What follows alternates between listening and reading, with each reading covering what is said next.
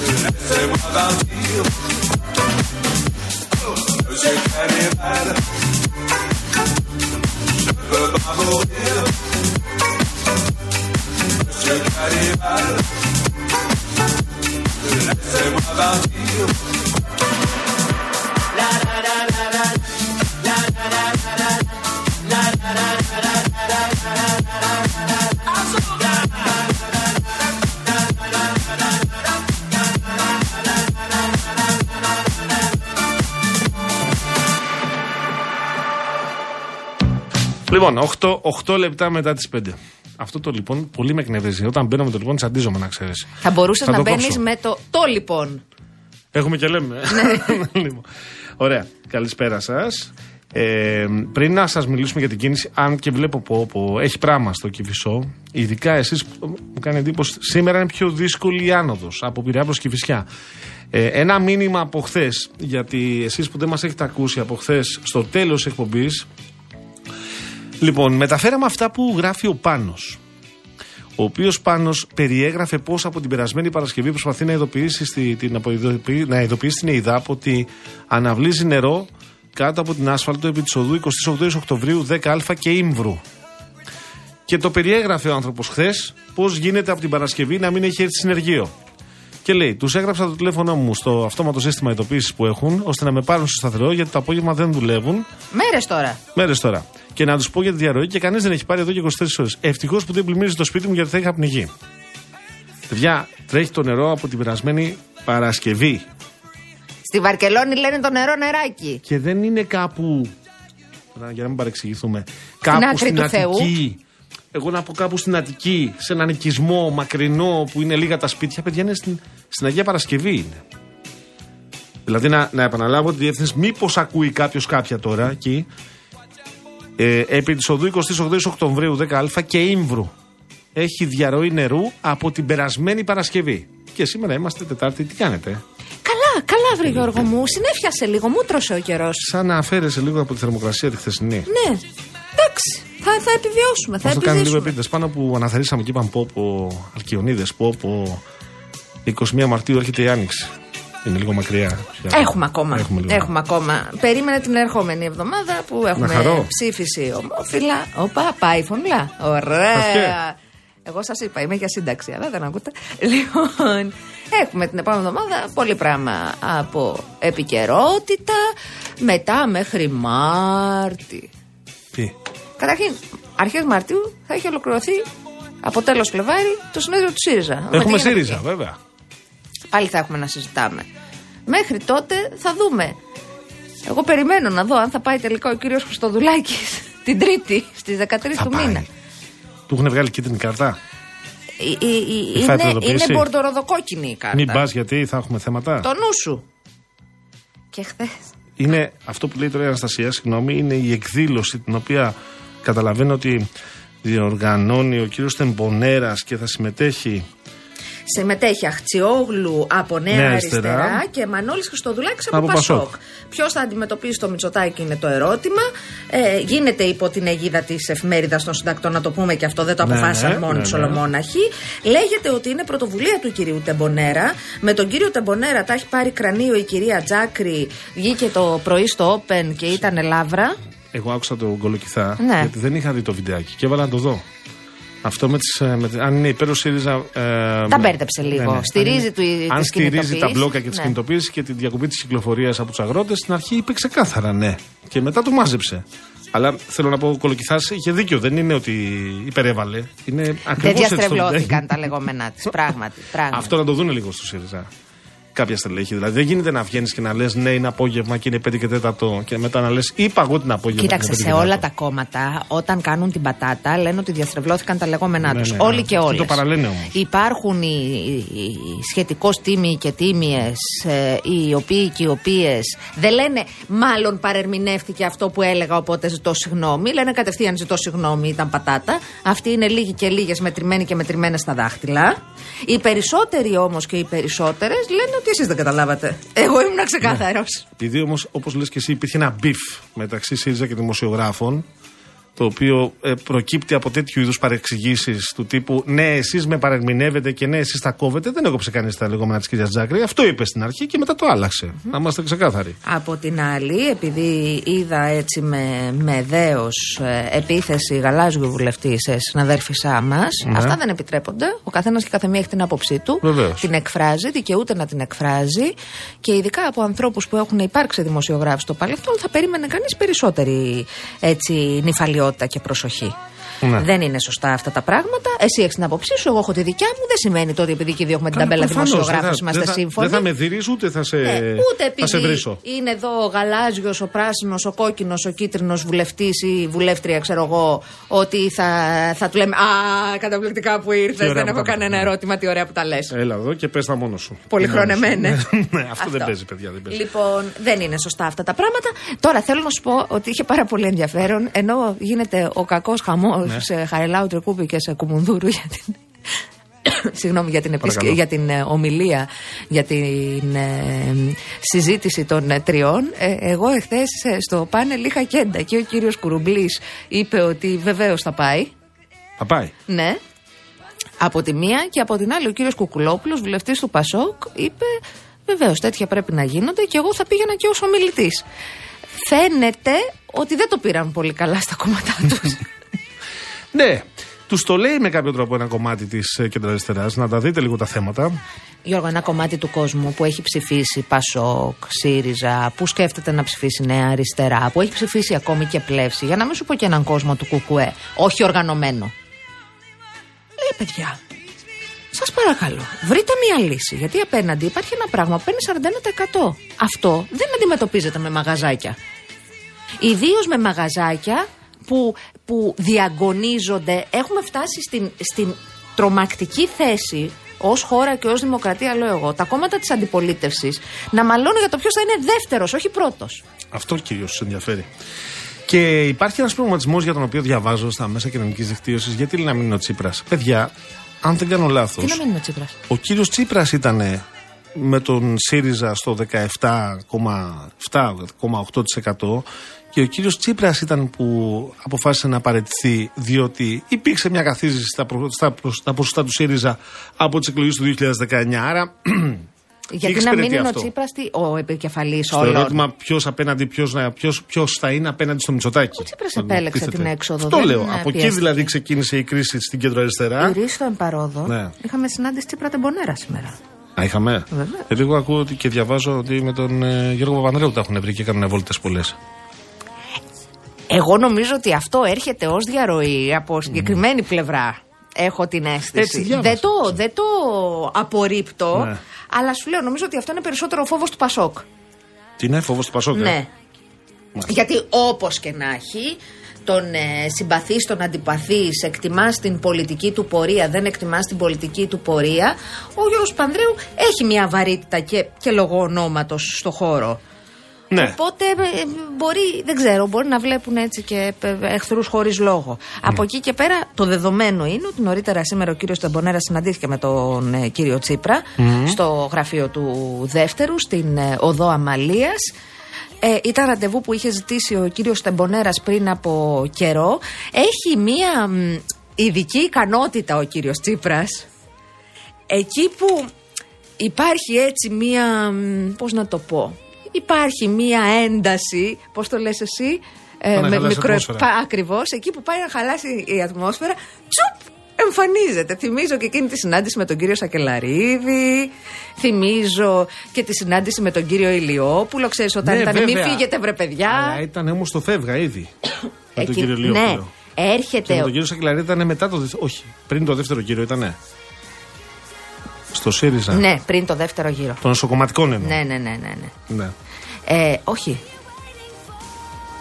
Δεν το θυμάμαι ακριβώς τώρα. Μην το... κάτσε να δω μην- ημερομηνία, μην το μην βιαστούμε. κάνουμε λάθος, μην βιαστούμε. Μην βιαστούμε από εκεί. Θέλω να σου πω ότι ο κύριος Σακελαρίδη μάλλον οδεύει για ευρωψηφοδέλτιο. Α, επιστρέφει δηλαδή. Κοίταξε. Δεν είναι πλέον επικεφαλής διευθυντής του έτερον, του Ινστιτούτου. Δεν είναι. Είναι άλλος διευθυντής. Και αυτό είναι είδηση. Ε, πες το παιδάκι μου. δεν το λες. Λοιπόν, Α, ναι. μια ωραία είδηση. Α, λοιπόν, έχει αναλάβει άλλος διευθυντής του έτερον πλέον στη θέση του κυρίου Σακελαρίδη. Ναι. Ένας νεαρός ε, κύριος, δεν θυμάμαι το όνομά του, θα το βρω σε λίγο να σου το πω. Ρώτησα, πώς και αυτό, ρε παιδί. μου; Τι έγινε; Θα τον δούμε σε κάνα ευρωψηφοδέλτιο. Μμ. Δεν επιβεβαιώνω, αλλά δεν αρνούμε κιόλας. Εκτιμώ λοιπόν ότι θα είναι επικεφαλής του ψηφοδελτίου της Νέας Αριστεράς. Έτσι καταλαβαίνω. Της Νέας Αριστεράς; Ε, τι του ΣΥΡΙΖΑ; Νόμιζα του ΣΥΡΙΖΑ τι έλεγες. Νέας Αριστεράς. Στα, το, Να ψηφοδέλ... κάνω μια ερώτηση, το κυρία, ευρωψηφοδέλτιο του ΣΥΡΙΖΑ θα γίνει μέσω ψηφοφορίας εσωτερικής, βρε. Μάλιστα. Εγώ να κάνω μια ερώτηση. Ό,τι θες. Θα κάνω Πού μια το ερώτηση, ξέρεις; ένα υποθετικό ερώτημα. Ναι. Αν υποθέσουμε ότι πάμε στο συνέδριο και μετά πάμε σε ευρωεκλογές Ναι, και δεν ναι. είναι καλά τα αποτελέσματα για το ΣΥΡΙΖΑ Πολιτική Ναι. Συμμαχία. Όσοι έχουν φύγει για τη Νέα Αριστερά Εξαρτάται πώς θα έχουν πάει αυτοί, μάνα μου. έχουν. Ε, α, λέω. ναι. Ε, έχουν αποκόψει τους δεσμού. Δηλαδή δεν υπάρχει ομφάλιος λόρος, δεν υπάρχει διάβλος επικοινωνίας, δεν υπάρχει τίποτα. Θέλω να πω, αν άλλαζαν, αν άλλαζαν οι συνθήκες στην ηγετική, στην πυραμίδα πάνω στην κορυφή του ΣΥΡΙΖΑ. Αναφέρεσαι εσύ σε επίπεδο- αποκλείεις μια επιστροφή μαζική, ας πούμε, των ε, στελεχών που Μιλάς πήγαν για στην επίπεδο αριστερά; ηγεσίας ή για επίπεδο ηγετικής ομάδας; Είναι δύο διαφορετικά πράγματα. Ναι, και αυτό σωστό.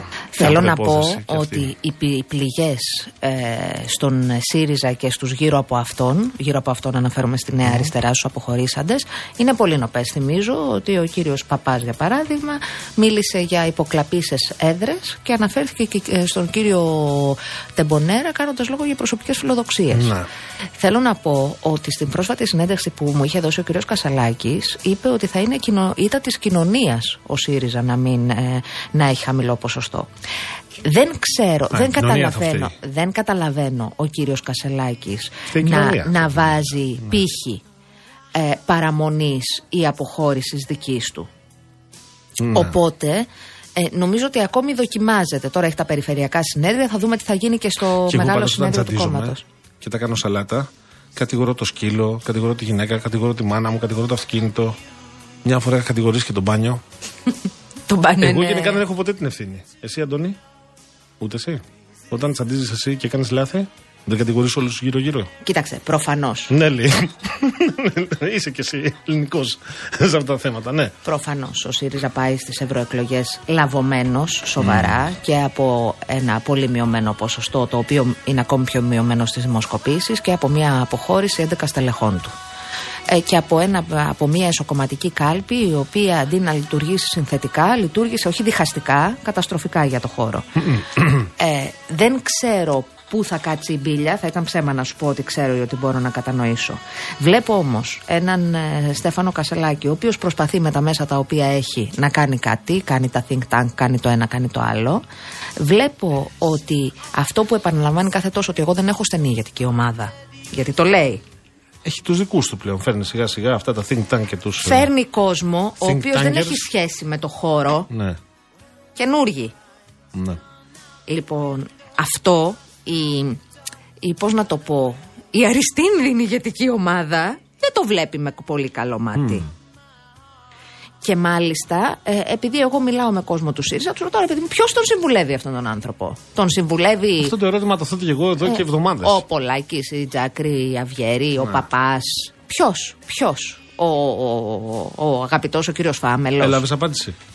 Η απάντηση ήταν σε άλλα ο ένας, σε άλλα ο άλλος, σε τρίτα άλλος, άλλος, άλλος. Πιο μακρινός. Θέλω να πω ότι και ο ίδιος είναι στο ψάξιμο ακόμη. Δεν ξέρω πόσα χρονικά περιθώρια έχει, γιατί έχουμε φτάσει Φλεβάρι. Στο συνέδριο θα έχουμε μια καλύτερη εικόνα για το τι γίνεται στο εσωτερικό του χώρου του κόμματος αξιωματικής αντιπολίτευσης. Εγώ όμως επιμένω, είναι πολύ προβληματικό το δεύτερο και το τρίτο κόμμα, όποιο είναι αυτό, είτε ο ΣΥΡΙΖΑ είτε το ΠΑΣΟΚ, σύμφωνα με τις δημοσκοπήσεις, διαγωνίζονται για τη δεύτερη θέση, αλλά είναι πολύ κοντά στο ποσοστό του, ε, στο περιθώριο του λάθους, του στατιστικού, οι διαφορές τους. Δεν είναι δυνατόν να αρκούνται με ποσοστά το κάθε κόμμα στο 1 τρίτο του κυβερνώντος. Μάλιστα. Αυτό είναι καταστροφικό. Δεν καταλαβαίνω γιατί δεν συζητάνε επί της ουσίας. Κερδισμένη από όλο αυτό βγαίνει η Νέα Αριστερά, η οποία παίρνει ένα μπουστάρισμα σίγουρα, γιατί ήταν ε, ακριβώς λόγω και των χαμηλών δημοσκοπικών πτήσεων, εκτός από πάνελ, εκτός από συζητήσεις, κατάλαβες. Οπότε τώρα ξαναμπαίνει στο παιχνίδι με αφορμή αυτή την ιστορία. Μένει να φανεί τι θα καταφέρουν να κάνουν. Εγώ λέω, μη δούμε άλλες εκπλήξεις στις ευρωεκλογές. Και τις έχουμε συζητήσει και εδώ. Αυτά θα, θα τα δούμε στην, στην πορεία, αλλά ε, να πω και να θυμίσω ότι συζητάμε επίσης και θα συζητήσουμε στη διάρκεια της εκπομπής. Εμείς το κάνουμε ε, και ο Real FM έχει ανοίξει διάβλο και επικοινωνία με τους αγρότες. Θα είναι μέρα σήμερα αυτή κρίσιμη, γιατί φαίνεται ότι κινούνται ε, προς, τις, ε, προς το εθνικό δίκτυο με άλλη διάθεση από ό,τι φαίνεται, με διάθεση συμβολικής κατάληψης, ο- ολιγόρης κατάληψης. Θα το συζητήσουμε αυτό, θα έχουμε στην πορεία σε λίγο, σε 10 Μίλησαν λεπτά. για κλιμάκωση. Εμένα Ναι. η απορία μου είναι τι θα γίνει, γιατί άφησαν ανοιχτό και το ενδεχόμενο την ερχόμενη εβδομάδα να είναι στην Αθήνα. Όταν λες, θα κατέβω στην Αθήνα, μετά πας σπίτι σου. Όταν τελειώσει αυτό. Δεν ξέρω αν είναι ώρα, αν είναι αυτό το timing και δεν ξέρω αν είναι το timing να φέρνω μια κοινωνία απέναντι. Γιατί όταν ο άλλος κάνει 4 ώρες να πάει στη δουλειά του, επαναλαμβάνω, ε, συντάσσομαι απολύτως με τα αιτήματά τους, έτσι. Όταν ο άλλος όμως κάνει τη δουλειά του 4 ώρες να πάει σπίτι του, δημιουργείται και ένα κλίμα δυσαρέσκειας. Το οποίο εικάζω ότι δεν το θέλουν. Προτιμούν να έχουν τον κόσμο στο πλευρό τους. Μένει να φανεί. Η στρατηγική τους έχει μια σημασία να ξεδιπλωθεί. Λοιπόν, να ο φίλος μου και σε έψαχνα ένας από τους πολλού εδώ, γιατί βλέπω ότι έχουν πλακώσει και τα γνωστά τρώνε. Καλώς ήρθατε, παλικάρια, καλώς ήρθατε. Ε, μ' αρέσει ε, ε, όταν κάνετε παρατηρήσεις εσείς περί αντικειμενικότητας, εσείς που είστε ένα κομμάτι του ex-Twitter το οποίο ε, ε, ταυτίζεται με ένα συγκεκριμένο πολιτικό αρχηγό. Εσείς ζητάτε και απαιτείτε από τους υπόλοιπους να είναι αντικειμενικοί, δηλαδή να έχουν την ίδια άποψη με εσάς. Λέει ο Παντελής. 2.000 δραχμές, ένα κιλό ψωμί, αυτό θέλω να πω. Να σου πω, Παντελή μου, γιατί ήθελα να το πω από χθες, αλλά δεν πήγε η συζήτηση προς τα εκεί. Ε, δεν, δεν είδα να σχολιάζεις την ανακαίνιση, γιατί συζητάμε συχνά και με γιατρούς επίσης και με νοσηλευτές. Στο Τζάνιο έχουν να κάνουν ανακαίνιση λέει από το 1960. Στο νοσοκομείο στο Τζάνιο, στο κτίριο, ανακαίνιση είχε να γίνει από το 1960. Εγώ δεν θα μιλήσω ούτε για κυβερνήσεις Αυτό ούτε με για ποια αφορμή κόμματα. το λες; Θα το πω τώρα.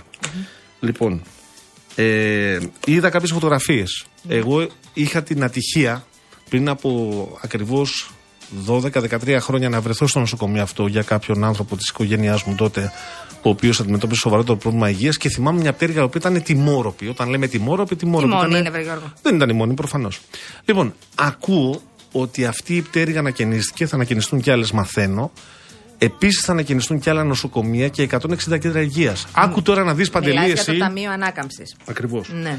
Ακούω για ένα ποσό, ένα δις, ένα δισεκατομμύριο ευρώ, το οποίο θα α, χρησιμοποιηθεί για τις ανακαινήσεις αυτών των νοσοκομείων τις κτηριακέ εγκαταστάσεις και το κέντρο υγείας. Και μιλάμε. Αυτό με το για ψωμί αυτούς πώς τους- σχετίζεται, ρε παιδί μου; Θα σου πω γιατί λέει δύο- είχε 2.000 δραχμές ένα κιλό ψωμί. 2.000 δραχμές ένα κιλό ψωμί. Ναι. Σήμερα έχει, Αυτή, ναι, ναι, ναι, αυτή είναι η επέσχετη τοκογλύφη της Ευρωπαϊκής Ένωσης. Και εμείς φταίμε που δεν ζούμε σαν πασάδες όπως ισχυρίζεσαι εσύ, Παντελή μου. Γιατί, γιατί δεν τα βρήκαμε με τον Πούτιν; Γιατί δεν μπήκαμε στους BRICS γι' αυτό, εκτιμάς. Αλλά δεν είπες όμως, ρε μεγάλε, τα νοσοκομεία πώς ανακοινίζονται. Τα χρήματα από πού έρχονται; Α, εννοείς ότι επειδή λέει ότι έχει ανέβει Και τόσο επειδή πολύ. εδώ είμαστε κατά της Ευρωπαϊκής Ένωσης. Είναι κατά της- κατά του ευρώ προφανώς ο ναι, άνθρωπος. Όποιος δημοσιογράφος Ναι, ένα λεπτό. μιλήσει για την Ευρωπαϊκή Ένωση και το ευρώ είναι κατευθείαν λίστα 108 πετσωμένος και τα συναφή αυτές τι ανοησίες που λένε. Γιατί τα παλικάρια μου εδώ δεν λένε για τα νοσοκομεία μας στην κατάσταση στην οποία βρίσκονται τις κτηριακές εγκαταστάσεις. Ένα λεπτό. Και πώς αυτά διορθώνονται. Ε, μεγάλε, παντελή; Ένα λεπτό. Το ότι υπάρχει ακρίβεια και ότι πράγματι Προφανώς. με τον, ε, από το φθινόπωρο του 21 τα πράγματα έχουν φτάσει στο Θεό. Ε, νομίζω ότι και δραχμή να είχαμε, πάλι στο Θεό θα φτάνανε. Ε, παντελή. Όχι, ο και Παντελή στο θεωρεί χέρι. ότι με δραχμή δεν θα είχαμε. Ένα και στο χέρι. Το ότι μία μέρα από την είσοδό μας στο ευρώ ξυπνήσαμε με φοβερή μείωση τελικά της αγοραστικής μας δύναμης, πάλι αλήθεια είναι. Αλλιώς είναι να έχεις ένα ευρώ, αλλιώς να έχεις 100 δραχμές. Πράγματα που έκαναν 100 δραχμές μεταφράστηκαν σε ένα ευρώ πάρα πολύ γρήγορα. Το θυμάσαι, αυτό δεν είναι λάθος; Μάλιστα, το θυμάμαι. Λοιπόν, τώρα σε ό,τι αφορά τις υποδομές στα ταμεία ανάκαμψη, σήμερα είναι ταμείο ανάκαμψη, παλιά ήταν πακέτο Ντελόρ, πιο παλιά ήταν άλλα πράγματα. Πιο παλιά ήταν η Ούνρα. Έχει μία σημασία τα χρήματα που έρχονται πράγματι να μπαίνουν σε υποδομές ουσίας και καλώς μπαίνουν σε υποδομές ουσίας. Τα νοσοκομεία όμως, εγώ λέω ότι δεν είναι μόνο ντουβάρια, είναι και οι άνθρωποι που δουλεύουν Προφανώς, μέσα σε αυτά. προφανώς. Και βέβαια πρέπει να έχουν και θέρμανση και σωστές υποδομές και, εννοώ και μηχανήματα κτλ. Αλλά πρέπει να έχουν και κόσμο να τα δουλεύει. Και κόσμο να τα δουλεύει, όταν εγώ λέω κόσμο να τα δουλεύει, εννοώ από το, κο- το προσωπικό που καθαρίζει μέχρι τον top χειρουργό. Εδώ υπάρχει ένα ζήτημα στο πώς διαχειρίζεται η εκάστοτε κυβέρνηση κάθε φορά άλλη το ζήτημα των προσλήψεων.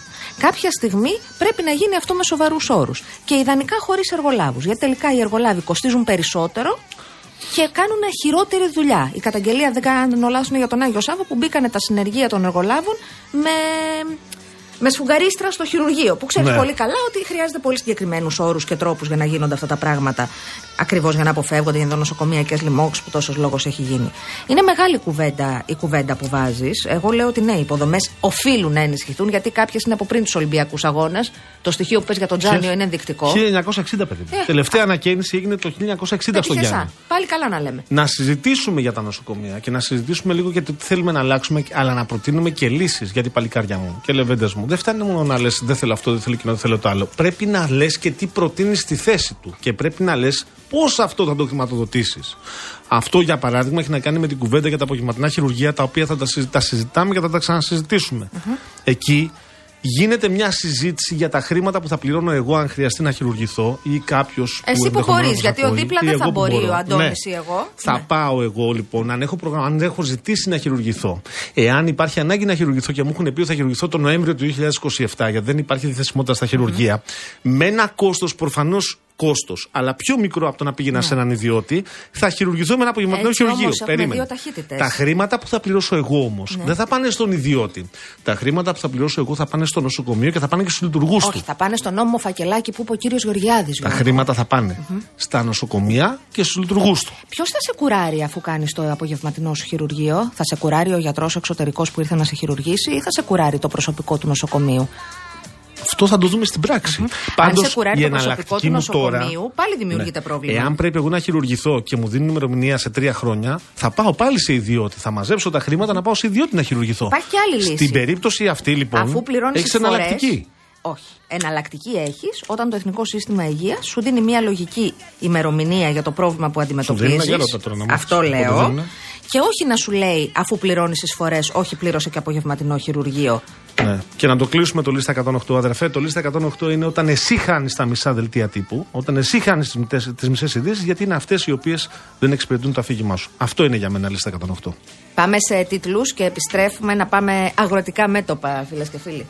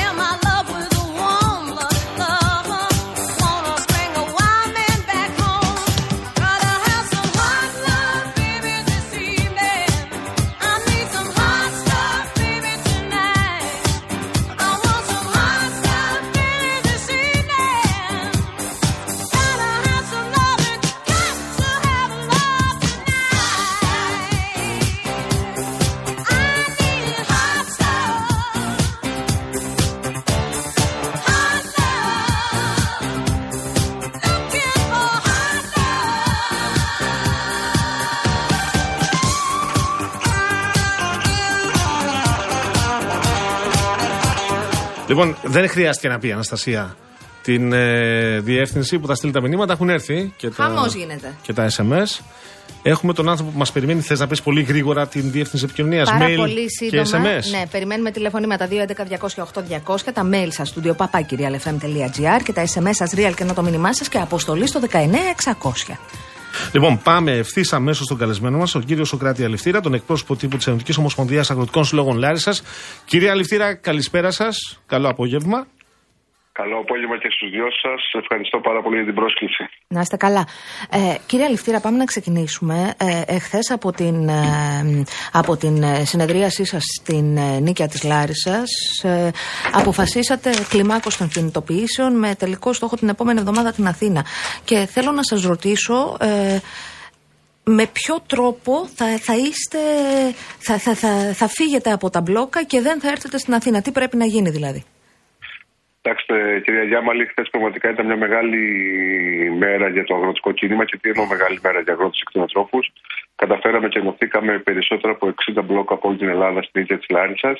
Δείξαμε ομοψυχία, ενότητα. Δεν έχουμε τίποτα να μας χωρίζει. Είμαστε όλοι αγρότες και έχουμε πάρα πολλά προβλήματα. Απέναντί μας έχουμε την κυβέρνηση και από αυτήν ζητάμε να τα λύσει. Έγινε μια πολύ σοβαρή συζήτηση ε, επί τα αιτήματα, στα αιτήματα που θα θέσαμε ήδη στον Πρωθυπουργό και τα έχουμε στείλει ήδη ξανά σήμερα επικαιροποιημένα. Και βγάλαμε αποφάσεις οι οποίες αφορούν την κλιμάκωση κινητοποιήσεων με αποκλεισμούς εθνικών οδών, παράπλευρων οδών αλλά και τελωνίων όπου υπάρχουν μπλόκα σε τελωνία. Επομένως, το κίνημά σας διέβη τον Ρουβίκονα και αποφασίζετε αποκλεισμούς, κύριε Αληφτήρα. Ε, ναι, δεν, ε, πηγαίνουμε σε αποκλεισμού. Κάναμε κύριε Παγάνη και την προηγούμενη εβδομάδα. Κάθε μέρα εμεί στον Ε65 πηγαίνουμε σε ένα συμβολικό αποκλεισμό. Δεν θα αλλάξει κάτι. Το ίδιο θα είναι. Συμβολικό ήταν αποκλεισμό. Ναι, τη μια ώρα ήταν αποκλεισμό. Α, Δεν τη θα μια είναι- ώρα θα είναι αποκλεισμό. Ναι, ναι, ναι, δεν θα είναι κάτι ιδιαίτερο. Απλώ θα γίνεται ταυτόχρονα πανελλαδικά σε όλη την Ελλάδα. Δηλαδή θα ταυτόχρονα ορίζετε στην μια Ελλάδα, ώρα, στην θα Καρδίτσα, λέτε τώρα- στη μία ναι, το μεσημέρι τώρα- κλείνουμε όλα τα μπλόκα ταυτόχρονα. Αυτό λέτε. Ναι, σήμερα α πούμε είπαμε στι 5. Τώρα Στις που στιγμή 5. που σα μιλάω εγώ είμαι στον Ε65, ο οποίο είναι κλειστό. Και θα τον κλείσουμε για ένα τέταρτο ακόμα θα είναι κλειστό. Τώρα είναι Θα δώσει κλειστός. κυκλοφορία. Από τις Ναι, ναι, τώρα 5 είναι κλειστός το αυτή τη στιγμή. Ε65. Από τις 5 μέχρι τις 6. Και ποιοι Δεν μπορεί είναι να στο περάσουν κόσμο, μόνο. θα το πει. Σε ποιους ανοίγεται για να περάσουν; Σε αυτή τη μία Είναι ώρα. κλει- ε- Είναι κλειστό. Σε, σε αυτούς που έχουν ανάγκη, σε, εννοείται σε ασθενοφόρο και σε κάποιους συμπολίτες μα που έχει ανάγκη. Μάλιστα. Είναι τελείως συμβολικός ο αποκλεισμός. Δηλαδή δεν, μπορεί να μην καθίσουμε και μία ώρα. Κάνουμε τη γενική μας συνέλευση απλώς αυτή τη στιγμή, Ναι. που διαρκεί περίπου 30 λεπτά με μία ώρα.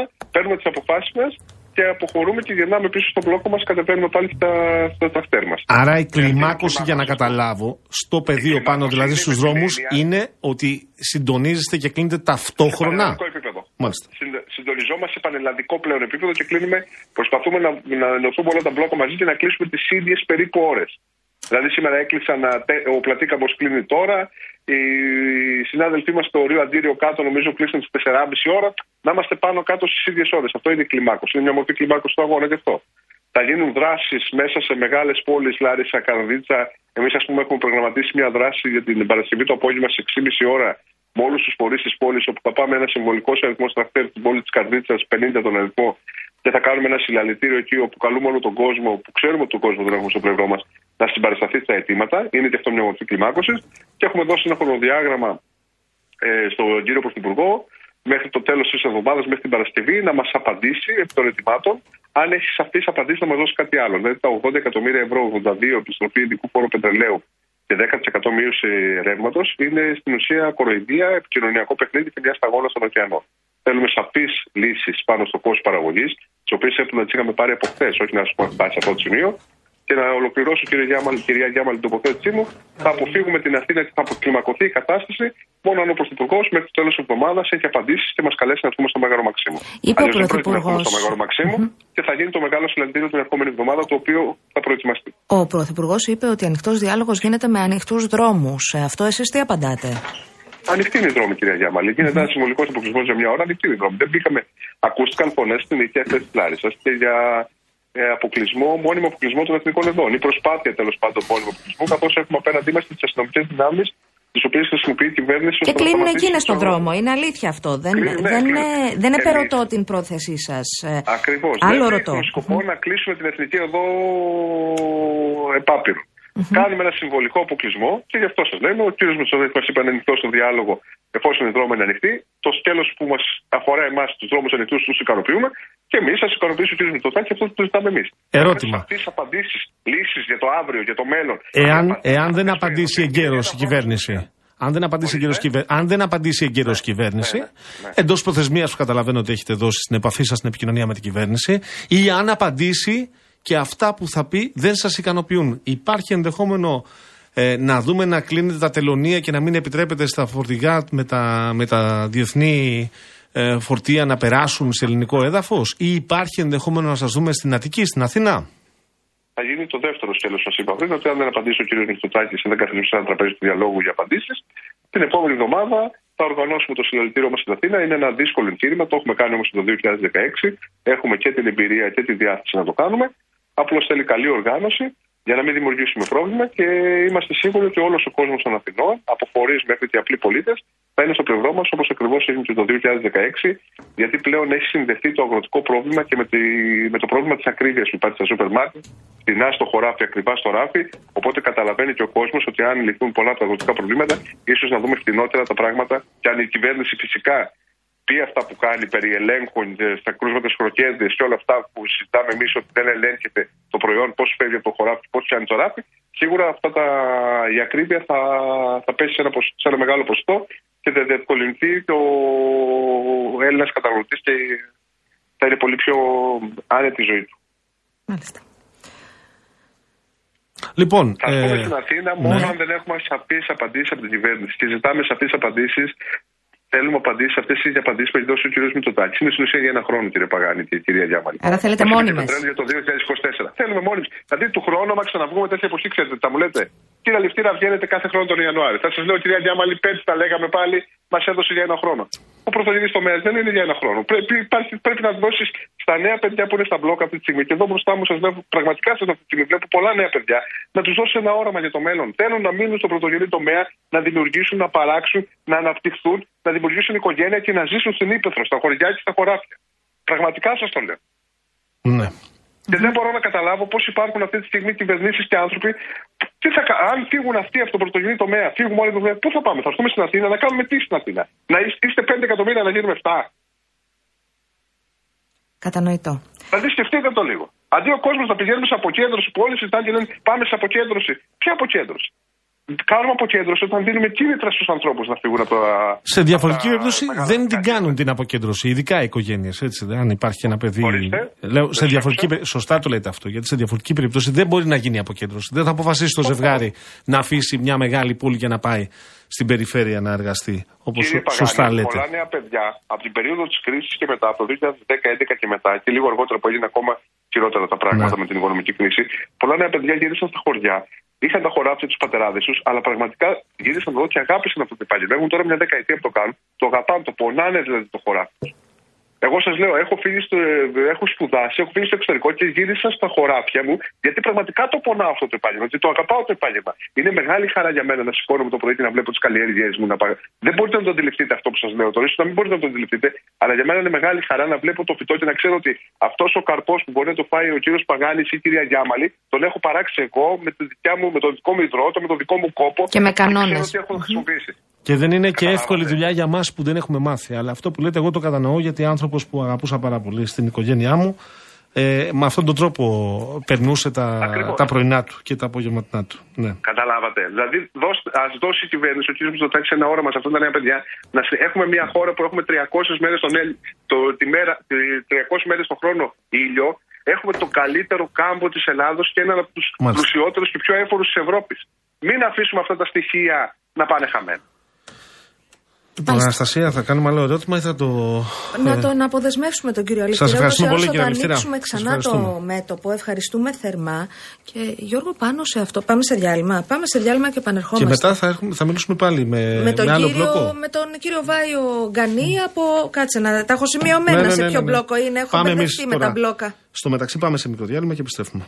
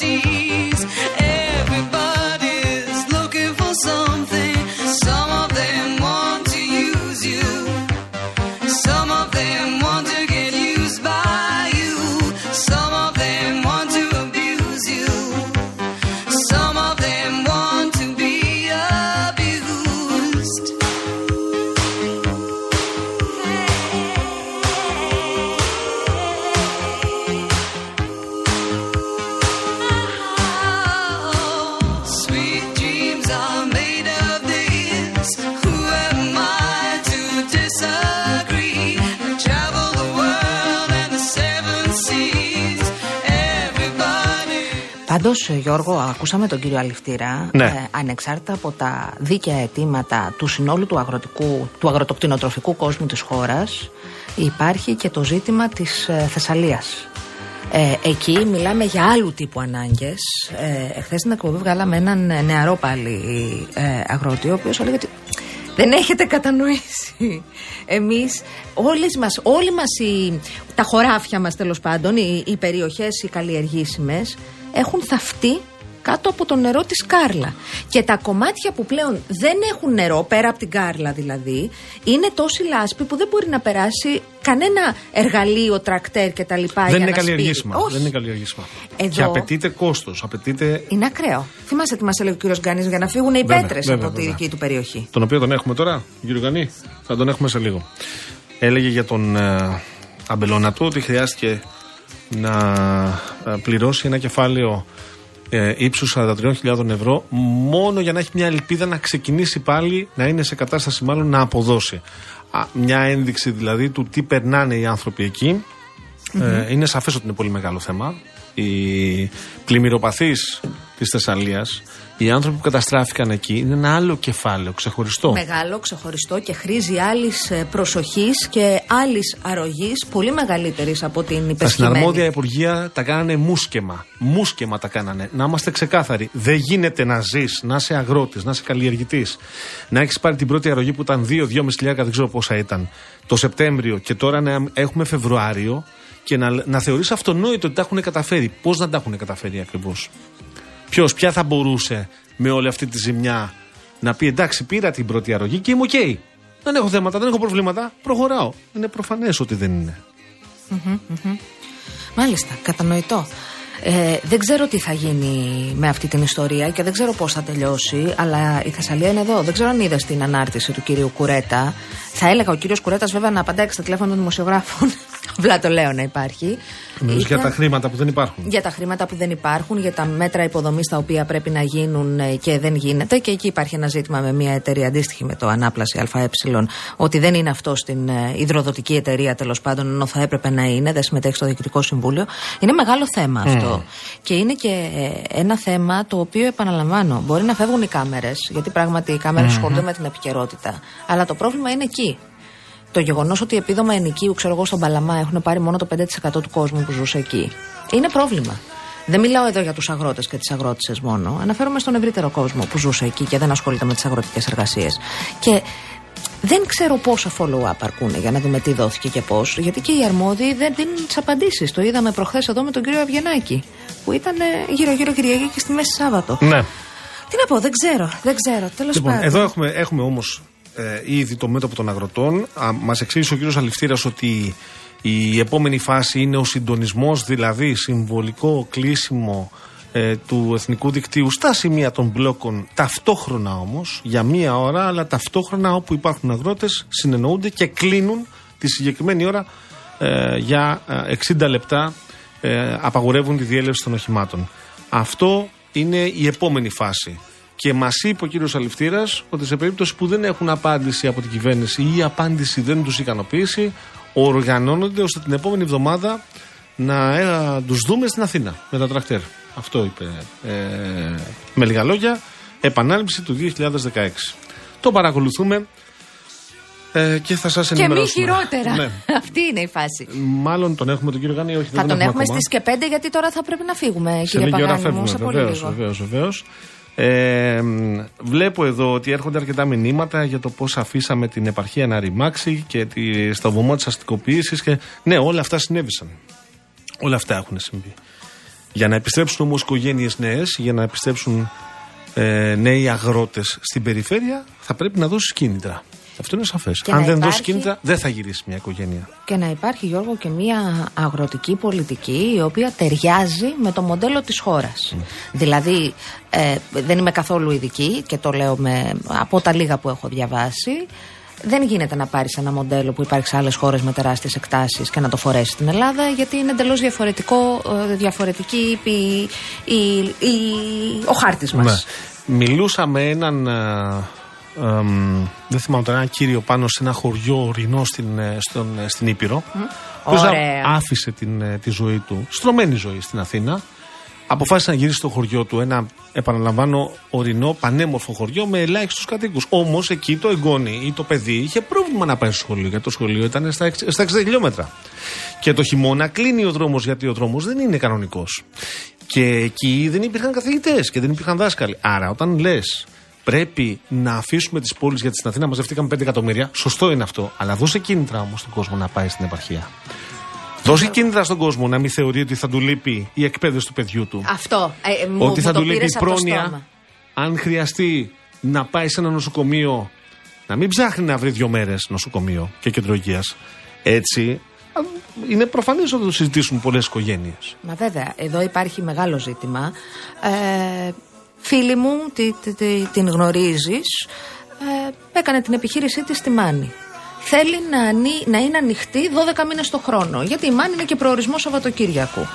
Ε, ναι, αλλά από εκεί που είναι το σχολείο, είναι μία ώρα μακριά. Πώς θα πάει το μικράκι της που είναι 6-7 χρονών να παρακολουθεί μαθήματα αν τρώει δύο ώρες στο δρόμο πήγαινε-έλα. Και με δεδομένο ότι σχολικό δεν υπάρχει, πρέπει να το κάνει εκείνη η εργαζόμενη γυναίκα. Επομένως, είναι αποτέλεσμα πολλών παραγόντων Βέβαια. η επιστροφή στην περιφέρεια. Έτσι. Και βάζω και το σημαντικότερο. Εγώ δηλαδή, όπως είπα και στον κύριο Αλευτήρα, μακάρι, αλλά δεν το έχω, δεν μεγάλωσα έτσι. Ο κύριος Αλευτήρα είδες τι μας είπε. Άμα θες όμως να γίνουμε αγρότες, αν έχεις τίποτα καλλιεργήσιμε εκτάσει Ναι. Κάνουμε εκεί στο εκπαίδευση, θα κάνουμε Πετροχώρι, ταχύρισμα. εγώ είμαι έτοιμη να έρθω. Εσύ κι εγώ. Ναι, Άμα βγει καρπός, θα μου τρύπει τη μύτη. καλέ θα βγει. Ναι, οπωσδήποτε. Θα τους μιλάω και θα τους παίζω κλασική μουσική. Μπράβο, έτσι θα βγουν. Real classic. λοιπόν, έρχεται η Ελένη Κατσαμπέκη για δελτίο ειδήσεων και αλλαγή ώρας. Επιστρέφουμε εμείς συνέχεια με τον επόμενο αγρότη και έχουμε τον κι κύριο άλλους μετά. Γκανή και μετά θα μιλήσουμε με τον κύριο Τσουκαλά. Στείλτε ό,τι απορίες έχετε. Θα μιλήσουμε για τα στοιχεία της Εργανή. Βγήκανε, βγήκανε μισθούλιδες.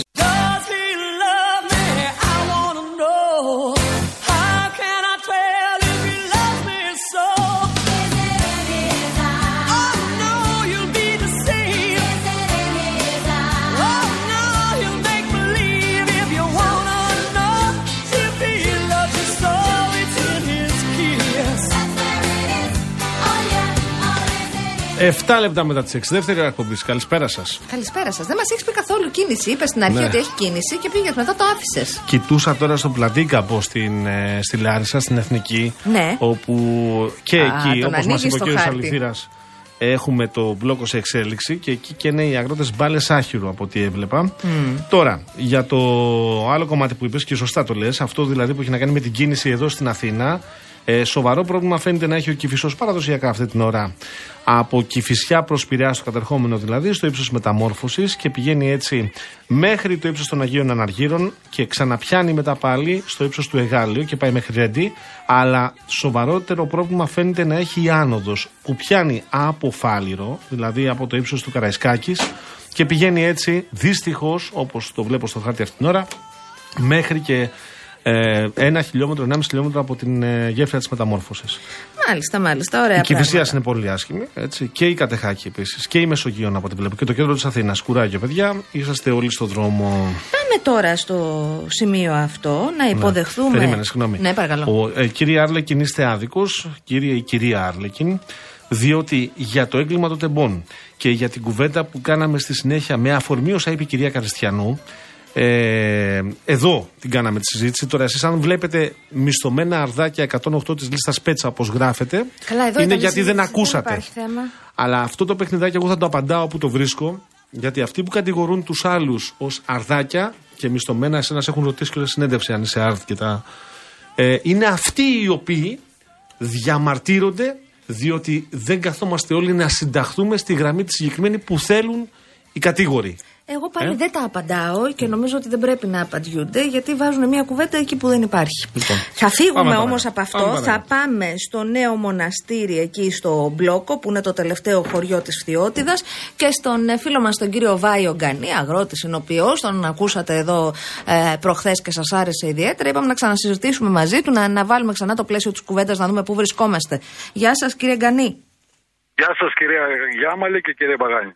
Εσείς είστε σε κάποιο μπλόκο, κύριε Κανή, τώρα; Είχαμε Εμείς είμαστε στη σύσκεψη. Βόρεια Φθιότητα, εδώ που έχει καταστραφεί 30.000 θέματα είναι καταστραμμένα από πέτρος και από άμμο. Μάλιστα. Λοιπόν, η, η εξέλιξη της συζήτησης, όπως μας είπε νωρίτερα ο κύριος Αληθήρας, είναι ότι φαίνεται έχετε αποφασίσει το συντονισμό του συμβολικού αποκλεισμού μία ώρα σε κάθε μπλόκο στη διάρκεια της ημέρας, ε, ώρα που θα επιλέγετε εσείς πότε θα αποκλειστεί, για 60 λεπτά. Σωστά; Αυτό έγινε χτες στην Πανελλαδική της νίκης, πάρθηκε η απόφαση. Η πρόταση της Βόρειας Ιδιότητα ήταν η εξής και θα την περιγράψω για να είμαστε καθαροί όλοι. Αυτή τη στιγμή να σας πω ότι έχουν έρθει δύο γενικοί γραμματείς του Υπουργείου Γεωργίας στην αίθουσα δίπλα στα μπλόκα, στο Νέο Μοναστήρι. Μετά από δικιά μου παρέμβαση το πρωί σε ένα μέσο της Αθήνας, τότε κατάλαβε ο Υπουργός Γεωργίας για το τι πρόκειται για την περιοχή αυτή που δεν την ήξερε κανείς. Γιατί είμαστε εκτός των πλάνων της Θεσσαλίας, είμαστε στερεά Ελλάδα. Και ξαφνικά, ενώ ξεκινήσαμε την κουβέντα, βλέπουμε τον Υπουργό Γεωργίας εδώ χωρίς να έχουμε ειδοποιηθεί. Σαν όπως πρέπει και από τους τρόπους που έχουμε, τον καλωσορίσαμε, είπε αυτά που είχε να πει, φεύγει ο κ. Σαββινάκης αυτή τη στιγμή και παραμένουν ο Περιφερειάρχης Τηρέα, ο οποίος έρχεται μετά από τέσσερις μήνες ξανά στην περιοχή, αφού ήρθε ο Υπουργός, αναγκάστηκε να έρθει και αυτός, και οι δύο γενικοί γραμματείς για να πούμε μόνο και μόνο, όχι τα αιτήματά μας, αυτό που αφορά το καταστραμμένο κτήμα των 30.000 στρεμάτων. Είχε κάτι καινούργιο Η να σας πει ο απόφαση κύριος δικιά μας, Αβγενάκης, η πρόταση- κύριε Γκανή; Είχε Ναι, ναι. κάτι καινούριο να σας πει ο κύριος Αβγενάκης εκεί που σας όχι, μίλησε όχι, τώρα; και Δεν, δεν, μπήκα- δεν μπήκαμε στον πλάνο των ετοιμάτων γιατί δεν αφορά το Υπουργείο Γεωργίας. Αυτοί που ήρθαν οι γενικοί γραμματέ είναι ακριβώς όσον αφορά τα μπαζωμένα πράγματα, τι μπορεί να κάνει σαν Υπουργείο γιατί εμπλέκεται με την περιφέρεια και τίποτα άλλο. Τα αιτήματα δεν θα τα συζητήσουμε ούτε τα οικονομικά. Δεν ήρθε να κάνουμε διαπραγμάτευση απόψε εδώ. Απόψε ήρθε να, να οροθετηθεί η περιοχή η δικιά μας, η οποία ήταν εκτός πλάνων εδώ και έξι μήνες. Λοιπόν, τώρα η πρόταση της Βόρειας Θεότητας χθες, το πανελλαδικό της νίκη, ήταν η εξής. Ότι όσοι μπορούμε, όπου βρισκόμαστε, εθνικές οδούς, αφήνουμε όλους τους Έλληνες να περνάνε για τη δουλειά τους, για διακοπές, για οτιδήποτε θέλουν, κλείνουμε όμως όλα τα φορτηγά που φέρνουν τρόφιμα στη χώρα. Τα οποία είναι αμφιβόλου ποιότητα, χωρίς κανένα έλεγχο και τα οποία ενώ είναι σε εξευθελιστικές τιμές πιο πολύ, πιο πολύ από τις δικές μας τιμές, εμείς τα απολαμβάνουμε στα 1200-1400. Τελικά αυτή η πρόταση δεν ψηφίστηκε, κύριε Γκανή, έτσι; Δεν πειράζει, είσαι σε ένα συντονιστικό. Απλώς έπρεπε να πούμε αυτό που πιστεύουμε εμείς.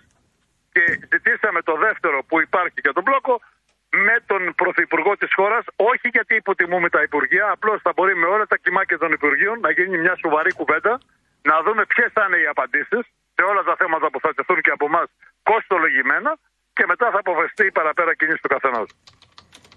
Μάλιστα. Μάλιστα. Ε, κύριε Γκανή, εσείς πώς βλέπετε την ε, απόφαση περί άφηξής σας στην Αθήνα από εβδομάδα;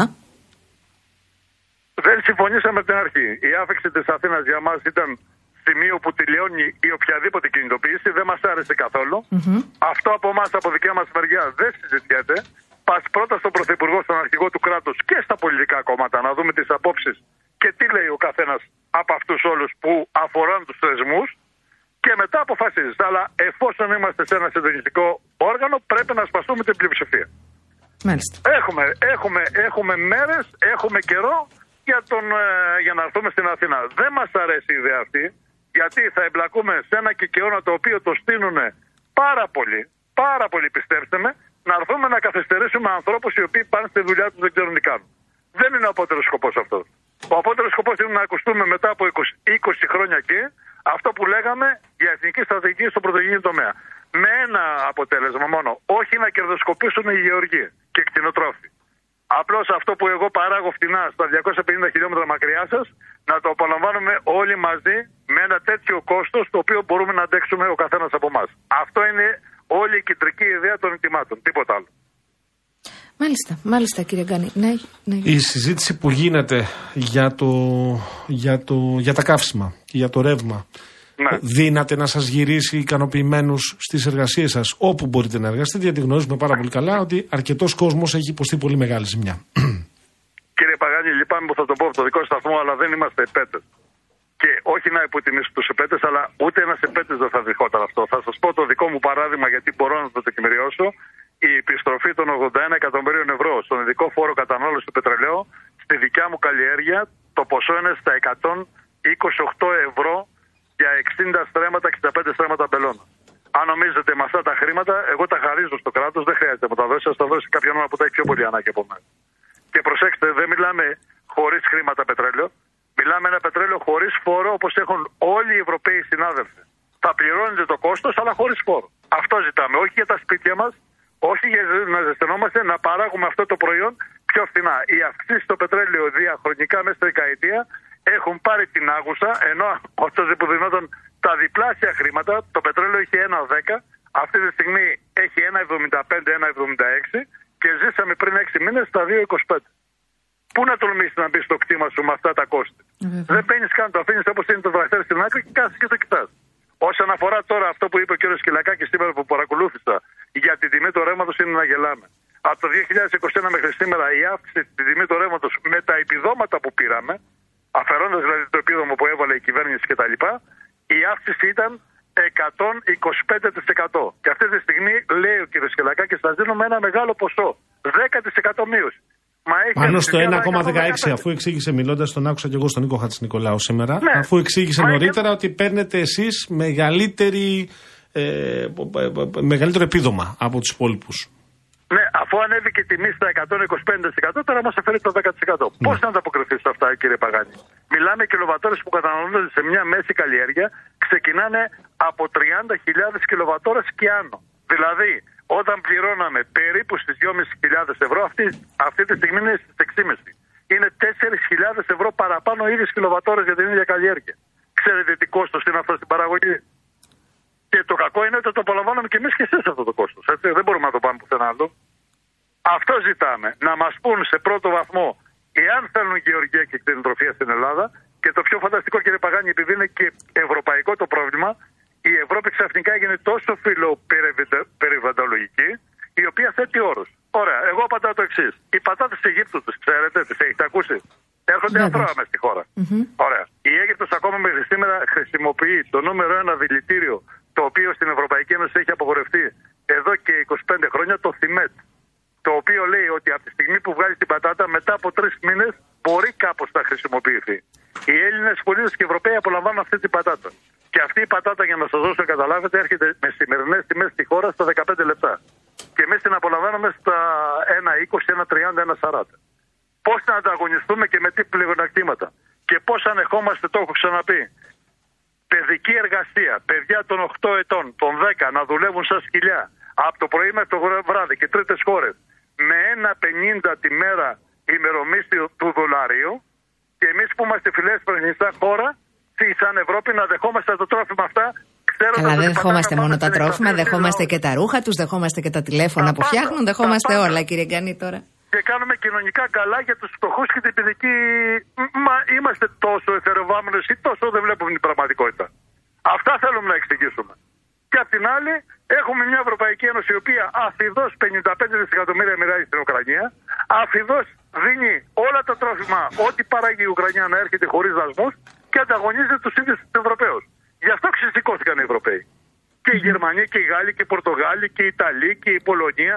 Δεν είναι τυχαίο να είναι 15 σημεία σε όλη την Ευρώπη να καίγεται από τους αγρότες. Γιατί σε βγάζει εκτός συναγωνισμού χωρίς καλύτερα προϊόντα. Με χειρότερα προϊόντα, με υψηλότερες τιμές στην κατανάλωση και βγάζεις μια τάξη στην άκρη τελείως. Αν θέλουν να φύγουμε, να μας το πούν, δεν έχουμε κανένα πρόβλημα. Αυτό που Κάτι λέτε δεν μπορούμε να είναι κάνουμε. σαφές ότι ευνοεί τους Έλληνες αγρότες. Από την άλλη, όμως, ενδεχομένως να οδηγήσει ακόμα σε μεγαλύτερες τιμές για τους Έλληνες καταναλωτές. Εμείς Κύριε θέλουμε, Παγάνη, δεν θέλουμε να λοιπόν- χαθεί ο πρωτογενής τομέας, αλλά θέλουμε και να πληρώνουμε τα λαχανικά μας και ό,τι πηγαίνουμε να βρούμε στις λαϊκές σούπερ μάρκετ όσο γίνεται πιο χαμηλά, όσο γίνεται πιο Κύριε ανθρώπινα. έτσι. Παγάνη, επειδή το ξέρουμε πολύ καλά και τα μηνύματα είναι από όλο τον κόσμο, η επόμενη κρίση δεν θα είναι του πολέμου ούτε των χημικών. Θα είναι η επιστημιστική κρίση, η οποία Βέβαια. δεν θα υπάρξει τρόφιμος σε λίγα χρόνια. Και δεν ξέρω πού θέλουν να μας πάνε. Θα μας πάνε σε αυτές τις κάψουλες, τις λεγόμενες που θα παίρνει ένα χαπάκι και θα τρώσει μπριζόλα, χοιρινή ή μοσχαρίσι, ανάλογα τι χαπάκι παίρνεις. Δεν ξέρω. Δεν έχω φτάσει μέχρι εκεί η φαντασία μου ή οι μεθοδεύσεις που γίνονται. Αλλά ας μας το πούν να μην επενδύουμε. Είμαστε τελειωμένοι και φανταστείτε ότι θα αφαιρεθεί από τη χώρα ένας εστός, δεν είναι μεγάλος, περίπου στις 300.000 οικογένειες, περίπου ένα εκατομμύριο κόσμος θα πρέπει να φύγει. απ- Θα έρχεστε από την Αθήνα στη Θεσσαλονίκη και δεν θα βλέπετε τίποτα στους κάμπους και εκεί που καλλιεργούσε κάποτε. Αυτό είναι το τραγικό. Δεν είμαστε κατά κα, καμιά κυβέρνησης Δεν έχουμε χρώμα, είναι εκλεγμένη νόμιμα κυβέρνηση και πάμε να καθίσουμε κάτω να βρούμε μια άκρη όλοι μαζί συντεταγμένα όπως γίνεται στα, σε όλα τα δημοκρατικά κράτη. Αυτό γίνεται αυτή τη στιγμή. Κύριε Γκανή, να σας ρωτήσω κάτι που το ρωτάει ο Αλέξης και βάζει και το τίτλο Χαζή ιδέα, μάλλον λέει, αλλά να το πω. Γίνεται, λέει, στις μεγάλες αλυσίδες, εννοεί των σούπερ μάρκετ, τα προϊόντα από περιοχές που έχουν πληγεί οι αγρότες να προωθούνται με κάποιο αυτοκόλλητο ώστε να επιλέξω να πάρω ακριβότερο μήλο, να, να ξέρω ότι μπορώ να υποστηρίξω κάποιους που έχουν μεγαλύτερη ανάγκη από χρήματα για, από κάποιους άλλους. Νομίζω Αυτό ότι είναι δεν μια έχετε κοροϊδία. παραγωγή. Κυρία Γιάμαλη, αυτό είναι μια άλλη κοροϊδία τα οποία πάλι τα τρας στο σούπερ μάρκετ παίζουν το ρόλο τους. Εμείς δεν έχουμε παραγωγή. Τι είναι, τι, τι είναι από Δεν αυτή υπάρχει η παραγωγή, κατάσταση. άρα δεν τίθεται τέτοιο θέμα. Μα Αλέξη, να σου συλλέξουμε τα απάντησε ο προϊόντα. κύριο Δεν Γκάνη. προλάβαμε να συλλάξουμε τα προϊόντα μας. Πού είναι αυτή η παραγωγή; Απλώς τι γίνεται, έχετε από τρίτη χώρα το φθηνό το αυτό και το παρουσιάζουν ότι είναι από πληγέτα περιοχή. Όχι, να μην παίρνουν οι καταναλωτές. Δεν βοηθούν κανέναν από εμάς. Μάλιστα. Να σας ευχαριστήσουμε πάρα πολύ, να ευχηθούμε καλή δύναμη, θα τα ξαναπούμε.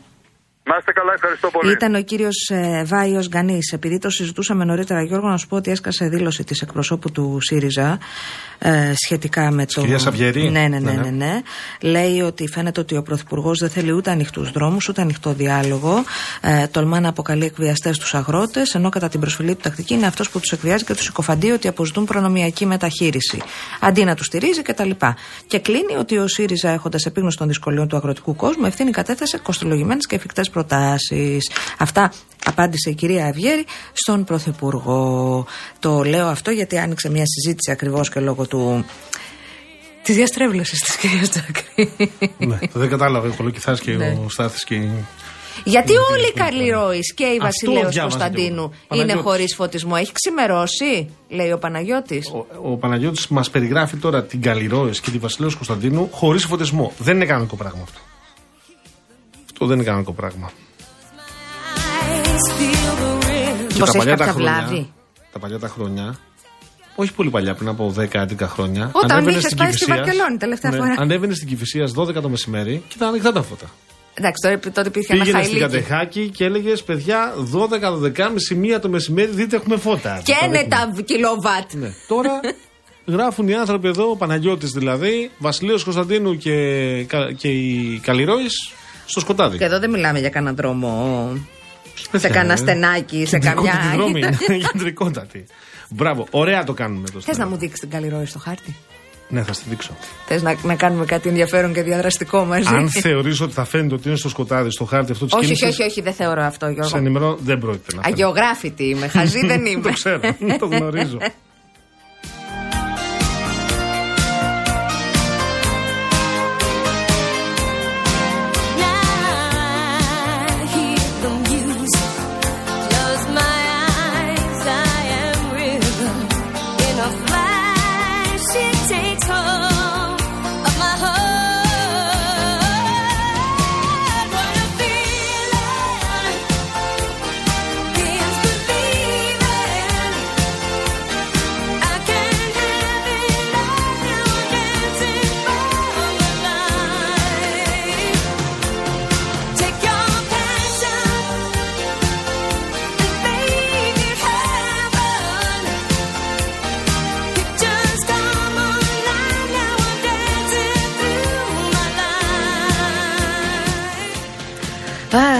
Αχ, τα έχουμε όλα. Έχουμε και τα εσωτερικά του ΣΥΡΙΖΑ. Βγήκανε κύκλοι. Κύκλοι. Κύκλοι για τετράγωνα. Τσίπρα.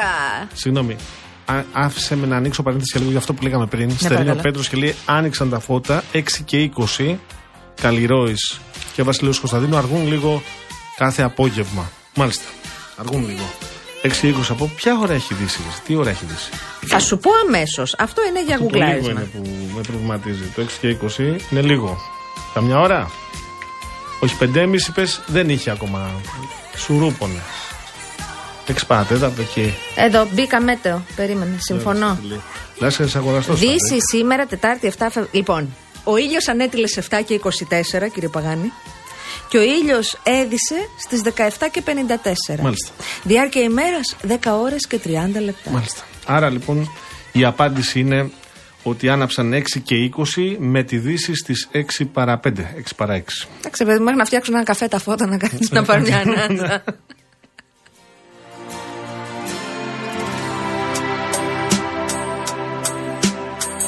Έχω κύκλο τσίπρα, μάνα μου. Για πες. Λοιπόν, Ακούστε να δείτε τον Όπα, Αριατήλη. κύκλο. Είναι καταπληκτικό αυτό με τους κύκλους Τσίπρα. Δεν θέλω να πω ποιου τους κύκλους μου θυμίζουν. Θα το αφήσω να περάσει. Μη μου τους κύκλους Λοιπόν, φέρατε. ανοίγω και κλείνω εισαγωγικά. Ναι. Ο πρώην Πρωθυπουργός δέχτηκε σήμερα στο γραφείο του τον Διονύση Τεμπονέρα κατόπιν αιτήματο του τελευταίου, στο πλαίσιο των αιτημάτων που δέχεται καθημερινά και στα οποία ανταποκρίνεται για συναντήσεις με βουλευτές και στελέχη του κόμματος. Ο Αλέξης Τσίπρας δεν θα παραστεί σε καμία άλλη εκδήλωση τις επόμενες ημέρες πέραν του συνεδρίου του ΣΥΡΙΖΑ Προοδευτικής Συμμαχίας στα τέλη Φλεβάρι.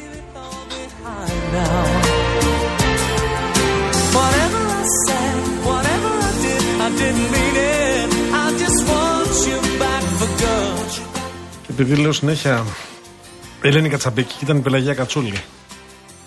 Δεν τις μπερδεύεις αυτές τις δύο. Δεν τις μπερδεύεις, όχι. Τώρα θα έρθει ο Γιάννης Μήτης. Αλλά να Αυτό πούμε σίγουρα ότι. το μπερδεύεις. αλλά θα το κάνω λάθος και εμένα. Θα έρθει η Πελαγία Κατσούλη. Ωραία. Για το καλό, για να μην του Ε, Να ματιάσουν. δώσουμε ένα πόντο και στην Πελαγία. Πάμε, φεύγουμε, φεύγουμε και μετά έχουμε τα εργασιακά μας. Figured out the story. No, no, it wasn't good. No, no. But in a corner of my mind, I celebrated glory. But that was not to be. In the twist of separation, you excelled at being free. Can't you find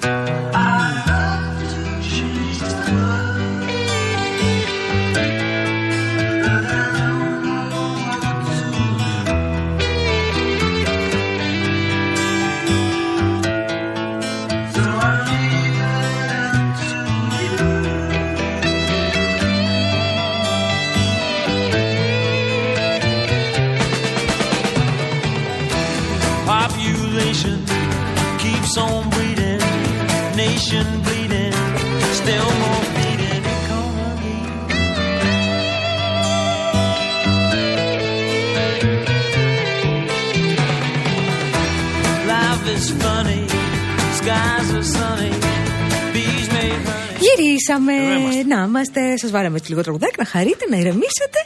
Να οδηγείτε εκεί με ηρεμία τέλος πάντων στην κίνηση. Πάμε να συνδεθούμε όμως τώρα με τον εργατολόγο μας, τον κύριο Κώστα Τσουκαλά, που τον ευχαριστούμε θερμά που πάντα ανταποκρίνεται στο, στα αιτήματά μας για να συζητήσουμε. Καλησπέρα σας, κύριε Τσουκαλά. Καλησπέρα, καλησπέρα. Τι κάνετε, είστε καλά; Καλά είμαστε. Βλέπω τα στοιχεία της Εργάνη, κύριε Τσουκαλά. Το 1 τρίτο των μισθωτών, λέει, αμείβονται με μεικτό μισθό μέχρι 800 ευρώ μόνο. Το 53,7 έχουν μεικτό μισθό ως 1000 ευρώ και μόλις το 10% είναι ε, με πάνω από 2.000 το μήνα. Και θέλω να σας ρωτήσω, είναι καλύτερα τα νούμερα σε σύγκριση με το παρελθόν ή είναι στα ίδια; Σε σχ- Η ονομαστική μισθή σε σχέση με τα προηγούμενα δύο χρόνια είναι αυξημένη. Μμμ. Αυτό είναι δεδομένο. Όχι μεγάλη αύξηση και είμαστε και η, η χώρα και η δεύτερη επιτέλους στην Ευρώπη σε ταχύτητα αύξησης μισθών. Είμαστε πολύ πιο χαμηλά από όλες τις χώρες στο ρυθμό που αυξάνονται οι μισθοί. Μμμ. Σε όλη την Ευρώπη έχουμε μία αύξηση ονομαστικών μισθών, ονομαστικών μισθών ξαναλέω, η οποία όμως είναι με μείωση αγοραστικής δύναμης λόγω της ακρίβειας που μαστίζει όλη την Ευρώπη. Η δικιά μας χώρα ακόμα παραπάνω. Μάλιστα για το 2023 φαίνεται ότι ενώ έχουμε 0,2% μείωση των πραγματικών μισθών αντί για αύξηση, έχουμε 5,3 αύξηση της κερδοφορίας των επιχειρήσεων. Και προφανώς όχι όλων των επιχειρήσεων, πρωταγωνιστούν οι τράπεζες, οι εταιρείες ενέργειας, τα σούπερ μάρκετ και συγκεκριμένη κλάδη της οικονομίας. Άρα φαίνεται να υπάρχει και μία ανισορροπία σε σχέση με το ποιοι κερδίζουν και ποιοι μένουν στάσιμοι ή χάνουν σε αγοραστική δύναμη. Και στη μελέτη αυτή που δείχνει 0,2% μείωση πραγματικών μισθών, λαμβάνεται υπόψη μόνο ο δομικός πληθωρισμός Δηλαδή, δεν μετράει τον πληθωρισμό μόνο σε τρόφιμα και υπηρεσίες, αλλά γενικά. Ενώ τα πιο πολλά νοικοκυριά, κυρίως τρόφιμα και υπηρεσίες είναι αυτά τα οποία κάνουν τις μεγάλες δαπάνες. Άρα είναι πολύ μεγαλύτερη η πραγματική μείωση της αγοραστικής δύναμης. Μάλιστα. Μάλιστα, Από ωραία. εκεί που καταλαβαίνετε. Επίσης, είμαστε και μια χώρα και προκύπτει και στι μελέτε του ΩΣΑ, όπου έχουμε τα μεγαλύτερα φορολογικά αντικίνητρα στους μισθωτούς για να γεννηθούν παιδιά. Ενώ άλλες χώρες, αν γεννηθούν δύο παιδιά σε μια οικογένεια, έχουν ελάφρυνση έως και 20% φορολογική πάνω στο μισθό. Σε εμάς η αντίστοιχη ελάφρυνση είναι μόνο 5%. Αυτό σημαίνει ότι έχουμε μια πολύ άδικη φορολογική μεταχείριση στις οικογένειες με παιδιά. Και αν αφρίσουμε αυτήν την φορολογική ανισομέρεια με το πολύ οξύ στεγαστικό πρόβλημα που υπάρχει σήμερα στη χώρα, διαμορφώνεται ένα μείγμα το οποίο δεν βοηθάει καθόλου τη δημογραφία της Ελλάδας. Το να μπορέσουν να αυξηθούν οι γεννήσεις και να έχουμε ε, για το μέλλον μια διαφορετική προοπτική. Παράλληλα, η μελέτη στη Τεργάνη δείχνει τα νούμερα ότι υπάρχει και μια έλλειψη σύνδεσης του δυναμικού με τις ανάγκες της οικονομίας. Άρα χρειάζεται και περαιτέρω κατάρτιση στο δυναμικό, γιατί υπάρχουν κάποιες θέσεις εργασίας όπου ζητούν μεγαλύτερη εξειδίκευση, η οποία φαίνεται να μην υπάρχει στο βαθμό που θα έπρεπε. Να κάτσουμε λίγο σε αυτά τα δύο σημεία που αναφέρατε. Το ένα είναι πάρα πάρα πολύ σημαντικό. Ποιο δηλαδή. Ότι ε, ε, ότι, όπως και να το δει κανείς, ένα ζευγάρι που ξεκινάει και λέει ε, θα θέλαμε πάρα πολύ να ολοκληρώσουμε την, την αγάπη μας και τη χαρά μας και να έχουμε ένα παιδάκι μαζί μας θα αντιμετωπίσει πολύ σοβαρές δυσκολίες. Αυτό είναι το ένα. Εδώ υπάρχει και ένα κράτος το οποίο έβλεπε τα παιδιά μέχρι τεκμήριο. σχετικά πρόσφατα ως τεκμήριο. Και το άλλο κομμάτι είναι αυτό που περιγράφετε εσείς, ο κρίκος της αλυσίδας της εξέλιξης και της πορείας ενός φοιτητή, ενός πτυχιούχου, μιας πτυχιούχου προς την αγορά εργασίας που λέγεται εξειδίκευση. Ε, Αυτό δυστυχώς, αυτό καλός ή κακός, η, ανα- η αγορά πια έχει συγκεκριμένες ανάγκες. Πρέπει να υπάρχει διασύνδεση ε, των δομών οι οποίες καταρτίζουν με την αγορά. Αυτό είναι δεδομένο σε κάθε οικονομία η οποία κινείται με την ελεύθερη αγορά και ειδικά με την είσοδο της τεχνητή νοημοσύνης και των νέων τεχνολογιών. Είναι μια πραγματικότητα ε, ανεξάρτητα με το πόσο ο καθένα μας θα ήθελε την πορεία αυτή. Άρα σε αυτό, κατά τη γνώμη μου, η, η σοβαρή παρέμβαση είναι να μην κάνουμε δεν το βλέπουμε, να το κάνουμε το βλέπουμε και να βρούμε Και να το ανάγκη. λύσουμε, βεβαίως. Ναι, ναι. Είναι δεδομένο. Βεβαίως. Τώρα, ε, ε, υπάρχουν πάντα τα γνωστά παράπονα, απορίες και τα λοιπά σχετικά με τις συντάξεις, κύριε Τσουκαλάκη. Αφού σας έχουμε, δεν γίνεται να μην σας ρωτήσουμε. Όχι, θα την γλίτωνε. Ε, Είναι μα- προετοιμασμένος πάντα, τα ξέρει καλά τα θέματα. Καλά. Νομίζω ότι τα ξέρει καλύτερα από πολύ κόσμο. Δηλαδή, Ναι. είναι δύσκολο να, να μην απαντηθούν. Υπάρχει κάποιο ζήτημα ανοιχτό αυτή τη στιγμή σχετικά με τις συντάξεις; Όλο κάτι διαβάζω, αλλά μπερδεύομαι. Θα σα πω. Τι έχουμε και είναι πάρα πολύ. είναι- είναι παράδοξο. Ενώ ψηφίστηκε ο νόμος, ο οποίος λέει ότι μπορούν και πρώτη φορά οι συνταξιούχοι λόγω αναπηρίας να εργάζονται και να λαμβάνουν σύνταξη. Όπως ισχύει για τους υπόλοιπους συνταξιούχους. Αυτό είναι ένα θετικό μέτρο. Για να τα βάζουμε σε μια σειρά. Τι λέει, ο νόμος λέει οι συνταξιούχοι οι οποίοι αν, αναλαμβάνουν εργασία. Όχι αυτοί οι οποίοι ενώ εργάζονται θέλουν να πάρουν σύνταξη. Βγαίνει εγκύκλειος και λέει στην ουσία ότι αν ένας, ανα, ένας ένα άτομο με αναπηρία που είναι εργαζόμενος και θέλει να κρατήσει τη δουλειά του και να, συ- και να πάρει και σύνταξη αναπηρίας. Εκεί τι λέει, πρέπει να σταματήσεις για λίγο καιρό να δουλεύεις, να κάνεις το αίτημα για σύνταξη και μετά να ξαναξεκινήσεις. Δηλαδή, βάζεις ως προαπαιτούμενο τη στιγμή υποβολής του αιτήματος να μην υπάρχει εργασιακή σχέση. Άρα, τι θα κάνει ο εργαζόμενος που θέλει να πάρει σύνταξη αναπηρίας ή τι έχει πιστοποιήσει και πά. Θα πεις στον εργοδότη, απέλησέ με για δύο μέρες και ξαναπροσέλαβε με. Δεν γίνονται αυτά. Ή τι θα κάνει ένας επαγγελματίας που έχει μια επιχείρηση, έχει μια αναπηρία, θέλει να παραμείνει να έχει την επιχείρηση και να παίρνει σύνταξη. Όπως το είναι το δικαίωμα ο νόμος. Πρέπει να κλείσει την επιχείρηση και να την ξαναανοίξει αφού πάρει σύνταξη. Άρα καταλήγει να είναι δώρον άδωρον το μέτρο αυτό. Είναι σαν να αφορά μόνο εκείνους που είναι ήδη συνταξιούχοι λόγω αναπηρίας και θέλουν στο μέλλον να εργαστούν. Όχι εκείνους οι οποίοι είναι ήδη εργαζόμενοι, έχουν αναπηρία και θέλουν παράλληλα και να συνεχίσουν την εργασία και να πάρουν σύνταξη. Θεωρώ πρέπει το Υπουργείο να το λύσει. Δεν είναι δυνατόν για μια γραμματολογική διατύπωση να αλλοιώνεται πλήρως αυτό για το οποίο η κυβέρνηση έχει δεσμευτεί. Μάλιστα. Ότι δίνει το δικαίωμα στους δεξιού λόγω αναπηρίας να μπορούν να συνεχίσουν την απασχόληση και παράλληλα να παίρνουν τη σύνταξη με την παρακράτηση βέβαια του 10% που αυτή υπάρχει. Ευχαριστούμε κύριε Τσουκαλά. Κύριε Τσουκαλά, να Και σας εγώ ευχαριστήσουμε ευχαριστώ θερμά. Καλή Να δύναμη. είστε καλά. Τώρα, εγώ επιμένω εμφατικά. Δεν έχω πρόβλημα. Μπορείτε να συνεχίσετε να με βρίζετε παλικάρια. Και την κουβέντα με την Αναστασία, εγώ θα συνεχίσω να την κάνω και να ανταλλάσσουμε επιχειρήματα. Να, αυτό που είπε. Καλά, δεν το συζητάμε αυτό το. Και μόνος μου το έλεγα και μάλιστα το είχα πει εμφατικά λάθος. Ότι ακόμα και σήμερα το τρίτο παιδί είναι τεκμήριο, δεν είναι πλέον. Αλλά όμως μέχρι σχετικά πρόσφατα ήταν τεκμήριο. Ε, το άλλο, το, εδώ στην Ελλάδα εμείς θεωρούμε ότι τίποτα δεν είναι αγορά. Δηλαδή, τα πανεπιστήμια βγάζουν πτυχιούχους για τη γνώση. Ε, στην υγεία ε, ε, ε, πρέπει όλα να τα έχουμε στο μυαλό μας και να έχουμε από πίσω το κράτος ότι το κράτος θα επιδοτήσει και δεν χρειάζεται εδώ πέρα να έρχονται χρήματα. Στην, ε, στα φάρμακα το ίδιο, στην ενέργεια, στην ίδρυυση, σε όλα. Δεν υπάρχει για μας κοστολόγιο γιατί θεωρούμε δεδομένο πως υπάρχει το κράτος από πίσω το οποίο είναι πανίσχυρο. Έλα όμως που δεν είναι το κράτος πανίσχυρο. Και το κράτος για να μπορέσει να χρηματοδοτήσει υποδομές από κάπου πρέπει να βρει τα χρήματα. Έτσι ακριβώς γίνεται και με τα παιδιά που βγαίνουν από τις σχολές. Μισό Κάπου λεπτό. πρέπει να βρουν δουλειά. Κάπου πρέπει να εργαστούν. Το κομμάτι της εξειδίκευσης εδώ το υποτιμούμε. Γιατί, γιατί έτσι γουστάρουμε; Καλά, δεν το υποτιμούμε, γιατί αν το υποτιμούμε. υποτιμούσαμε δεν θα ήταν περιζήτητο το προσωπικό το οποίο εργάζεται σε ιατρία, σε, σε τεχνικές εταιρείες, σε όλο τον κόσμο. Ε, και το επαναλαμβάνω ότι είναι περιζήτητο μία βόλτα, όχι μακριά, Αγγλία, Γερμανία, Ισπανία κτλ. θα μας πείσει για το πού δουλεύουν οι, οι Έλληνες που φεύγουν από εδώ. Ωστόσο, επειδή είπες για το κόστος να μεγαλώσεις ένα παιδί, διάβαζα πρόσφατα σε, στην ε, καθημερινή και εμένα με σόκαρε, εσύ που είσαι μπαμπάς, μάλλον θα μου το επιβεβαιώσεις πόσο κοστίζει να μεγαλώσεις ένα παιδί; Έχουν κάνει τους Το υπολογισμούς. έχω διαβάσει κι εγώ. Α. Το σύγχρονο. Να το πω λοιπόν, αφού Πες το το. έχεις διαβάσει, μη, σου- μην βάλουμε ένα. Πες το, αν και κάποιοι θα το παρεξηγήσουν, αλλά πες το. 233.000 ευρώ, σύμφωνα με τα στοιχεία ε, του ρεπορτάζ, η μέση ελληνική οικογένεια. Και παίρνει το μέσο όρο ε, συγγνώμη, διαθέτει, των δραστηριοτήτων έτσι, και των υποχρεώσεων. Το Περίπου μέσο όρο. 13.000 ευρώ το χρόνο για τα βασικά έξοδα, φροντιστήρια και εξωσχολικές δραστηριότητες. Συμφωνείτε κι εσείς κύριε Λάσκαρη, άλλος μπαμπάς. Παιδιά, αυτό είναι μια περιουσία. Είναι μια περιουσία. Και είναι μια περιουσία που λίγα λίγα δεν το καταλαβαίνεις. Και προφανώς υπάρχει και το άνω άκρο για κόσμο που έχει. Αλλά νομίζω ότι αυτό το 13 χιλιάρικα. Πες μου, εσύ Λάσκαρη, ε, είναι κοντινό. Γιώργο, εσείς που έχετε εφήβους. Είναι κοντινό. Δεν ξέρω. Εμένα μου φαίνεται τρομακτικό. Είναι και κάποιες οικογένειες οι οποίες. Είναι μέσος όρος. Είναι κάποιες οικογένειες που ξοδεύουν περισσότερα και πολύ περισσότερα και είναι άλλες οικογένειες που ξοδεύουν λιγότερα γιατί δεν μπορούν. Δεν μπορούν να βρουν περισσότερα χρήματα. Αυτό είναι έτσι ακριβώς όπως το λες. Η μέση μηνιαία δαπάνη για ε, ένα ζευγάρι με ένα παιδί έως και 16 ετών, μέση μηνιαία δαπάνη, συνολική εννοώ, είναι τα 2.385 ευρώ, έτσι βγαίνει ένα ζευγάρι.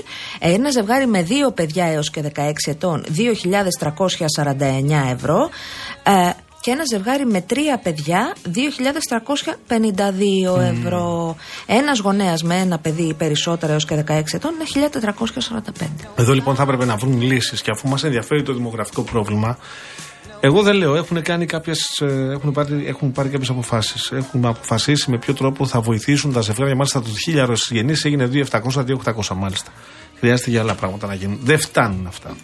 Δεν μπορεί να λες ότι είσαι ένας λαός υπό εξαφάνιση, μια κοινωνία η οποία χάνει τα μέλη της και χάνει τη δυναμική της και να κοιτάς μετά τον κόσμο και να λες εδώ υπάρχουν και άλλα στοιχεία. Παράδειγμα, ξέρεις, γίνονται γάμοι.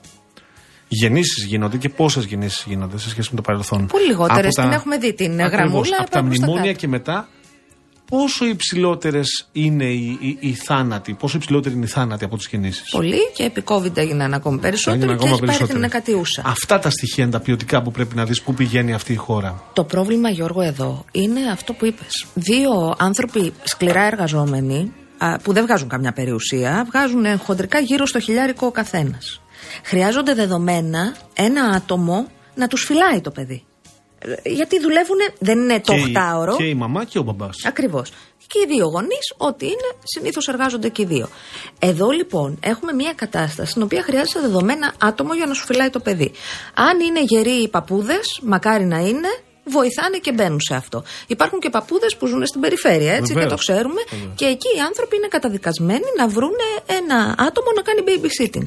Αυτό το άτομο σε full time επίπεδο είναι 8 εκατοστάρικα. Πάρα πολύ να τα λες. Αυτή είναι η αμοιβή. Θα τρώνε, Εδώ θα και πληρώνουνε χρόνια, νίκη. Αυτή είναι η αμοιβή. Είτε μαύρη είτε, Είτε- νόμιμη. ναι. Τώρα μην κορυδευόμαστε. Στην κοινωνία ζούμε όλοι και ξέρουμε τι γίνεται. Λοιπόν. Αυτή είναι η αμοιβή που είπες; Ε, ένα ζευγάρι Ένας μισθός φεύγει άρα σε αυτό μόνο. που δουλεύει 12 ώρα για να τα βγάλει πέρα. Για, και εδώ έρχομαι και στην προηγούμενη συζήτηση που έχουμε κάνει εμείς οι δύο, ότι okay, υπάρχει ένας κόσμος που παρκάρει τα παιδιά του για διάφορους λόγους. Ένα ζευγάρι που δουλεύει 12 ώρα για να τα βγάλει πέρα και γυρνάνε το βράδυ ξεθεωμένοι και οι δυο. Πώς θα είναι πάνω από το παιδί; Πώς θα προσέξουν, τι βλέπει, τι ακούει, αν διάβασε; Βλέπεις ότι αυτό πάει οριζόντια. Βέβαια. Πολύ ωραία το λες. Πολύ ωραία το λες. Να κάτσουμε έτσι να βρούμε και να ερμηνεύσουμε την ε, βία και τις περιπτώσεις βίας στα σχολεία μεταξύ ανηλίκων. Να ψάξουμε να βρούμε και άλλα πράγματα για το που πηγαίνουμε. Να, ε, αυτό που λέγαμε η εξέταση πι, πι, η πίσα Ε, της που έλεγα πίζα, εγώ, ναι, της ναι. ΟΣΑ, τε- του ΟΣΑ. Η εξέταση πίσα του ΟΣΑ. Αν δεν είναι το πατέρας από πάνω και η μητέρα από το παιδί στις πρώτες, στα πρώτα χρόνια και μετά, αν δεν φτάνουν τα λεφτά για φροντιστήρια. Να τα φροντιστήρια. Δεν φτάνουν τα λεφτά για φροντιστήρια. Το παιδί αυτό, ποια τύχη μπορεί να έχει, μέχρι πού θα φτάσει και έρχεται η ώρα μετά με ένα πτυχίο στα χέρια και ψάχνει να βρει πού θα εργαστεί. Αυτό δεν μπορεί να είναι ένα πράγμα θεωρητικό να το συζητήσουμε, να πιούμε ένα καφέ, ένα ωραίο κρασί, να το ανοίξουμε και να το απολαύσουμε και να, να λέει ο καθένας την άποψή του. Γιατί το παιδί θα πράξει να βρει, να εργαστεί. Και οι γονείς από πίσω έχουν υποφέρει. Και οι παππούδες έχουν υποφέρει. Καλά, και το, το- παιδί πρέπει να ψάξει κάπου να ενταχθεί στην αγορά εργασίας. Το, το κάθε παιδί βέβαια δεν δεν θα, θα βρει δουλειά ή θα ακολουθήσει ένα κλάδο για να ικανοποιήσει ούτε το Όχι, μπαμπά, όχι, ούτε όχι, τη όχι, μαμά, όχι. ούτε τους Τον γονείς. εαυτό του, Ναι. την επιβίωσή του. Εδώ το, το ζήτημα είναι, νομίζω ότι είναι πιο τρανταχτό στη δική μου γενιά σε σύγκριση με την ε, δική σου. Ο, οι άνθρωποι που είναι από 30 ως 40 ήταν πεπισμένοι και μεγάλωσαν πεπισμένοι ότι τι θες να κάνεις πουλάκι μου στη ζωή σου, θα το κάνεις, θα το καταφέρεις και εγώ ο γονιός σου άφησα ένα σπίτι, έχουμε και ένα εξοχικό από το χωριό που Μια ήταν χαρά και τα λοιπά. Εσύ θα κάνεις κι άλλο σπίτι και θα πάρεις και ένα δάνειο και θα κάνεις και εξοχικό. Οπωσδήποτε. Εμένα αυτό μου έσκασε στα μούτρα ως βεβαιότητα όταν έψαχνα δουλειά, όταν γύρισα από τις ε, σπουδές μου το 8. Είναι τρομακτικό το, το πόσο δεν υπάρχει πια αυτή η κοινωνική κινητικότητα, δεν υπάρχει αυτή η βεβαιότητα ότι θα ζεις καλύτερα από τους γονείς σου. Για τις επόμενες γενιές είναι ακόμη πιο εντεδομένο αυτό, τις μετά, τη Υπάρχει Gen X που λέμε. βεβαιότητα ότι τα παιδιά τα επόμενα θα πρέπει να κάνουν πολύ μεγάλα αγώνα για να ζήσουν αυτά που ζήσαμε εμείς. Μα είναι, ε, τίθεται Λυπάμαι το, το που ίδιο μας το αισιόδοξες. δικαίωμα της Λυπάμαι στέγης πολύ. εν αμφιβόλο. Το λέγαμε και χθες. Όταν ζητάς ένα πεντακοσάρικο, βεβαίως και φεύγουμε, ένα πεντακοσάρικο για μια γκαρσονιέρα. Κάτι έχει φύγει πολύ μακριά από, τις, ε, από αυτό που θεωρείται κανονικό. Με βάση τις δυνατότητες που έχει ο κόσμος να ζει. Πάμε, πασά, παρακαλώ, σε διάλειμμα, αφού σας έκανα την καρδιά περιβόλη. Real FM. Εδώ ετοιμάζεται κάτι νέο και η Attica Bank είναι δίπλα σας στηρίζοντάς σας σε κάθε βήμα. Εποφεληθείτε από το ΕΣΠΑ 2021-2027 συνεργαζόμενοι με την Attica Bank. Ενημερωθείτε τώρα για τις διαθέσιμες χρηματοδοτικές λύσεις στα καταστήματα Attica Bank στο atticabank.gr ή καλέστε στο 210 36 69 Γιώργος Χουδαλάκης, Ιωσήφ Καλαμαράκης και Αμαλία Κάτζου. Ακούστε τι έγινε σήμερα το πρωί. Είναι εδώ και 20 λεπτά μία κοπελιά με ένα άσπρο μίνι η οποία χορεύει. Και το θέμα αφορά τα ελληνοτουρκικά. Έχω πάθει σοκ έτσι. Δηλαδή ελληνοτουρκικά τσεφτετέλει πράγμα, ας πούμε. Αχ, βαλάκι, αυτό αγόρι. Δεν ξέρεις, Έχεις κουδαλάκι. πάθει σοκ. Έχεις μείνει πίσω. Εντάξει, αυτό. ναι. Δεν χορεύει και ωραία έτσι. Όχι, καμία ωραία σχέση. κοπέλα δεν λέω, αλλά. Ε, Πες, ρε, Ιωσήφ, καλά, να μάλιστα. κάνεις και Έχεις- κριτική τώρα για το χορό. Έχεις δει πως ε, το. Ε, βέβαια, Ναι, δεν ναι, τρέπεστε. Ε, Για τους δερβίσιδες λέει. Αποχωρώ, διαμαρτύρομαι και αποχωρώ.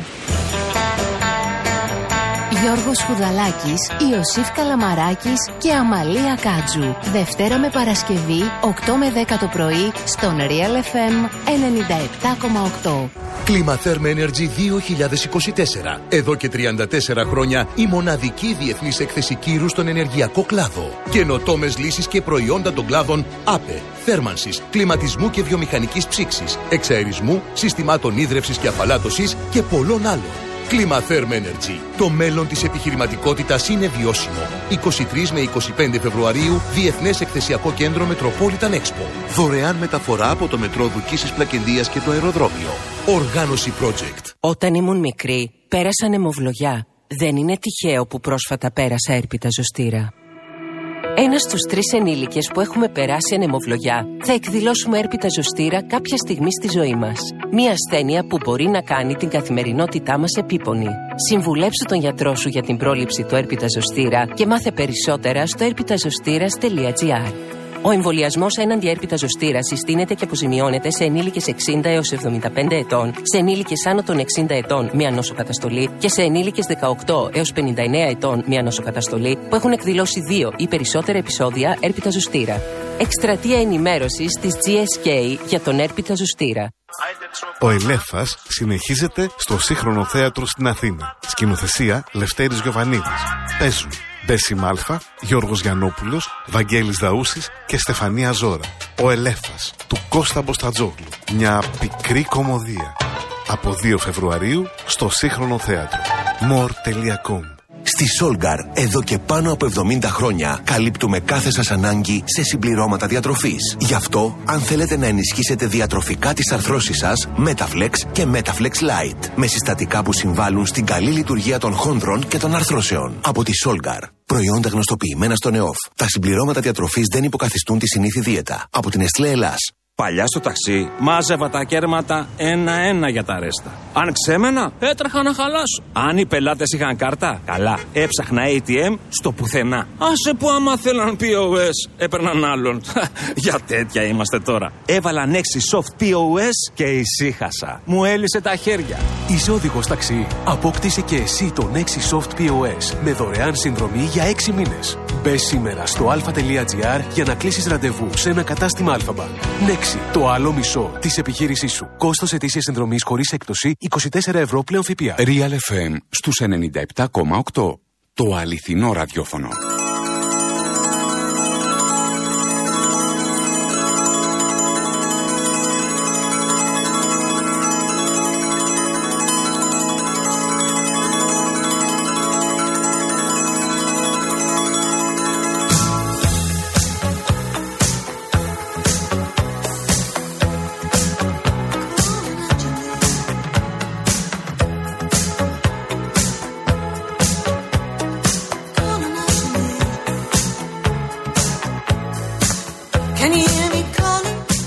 Ο Παναγιώτης ο βιοτέχνης και κάνει τον υπολογισμό Παγάνη.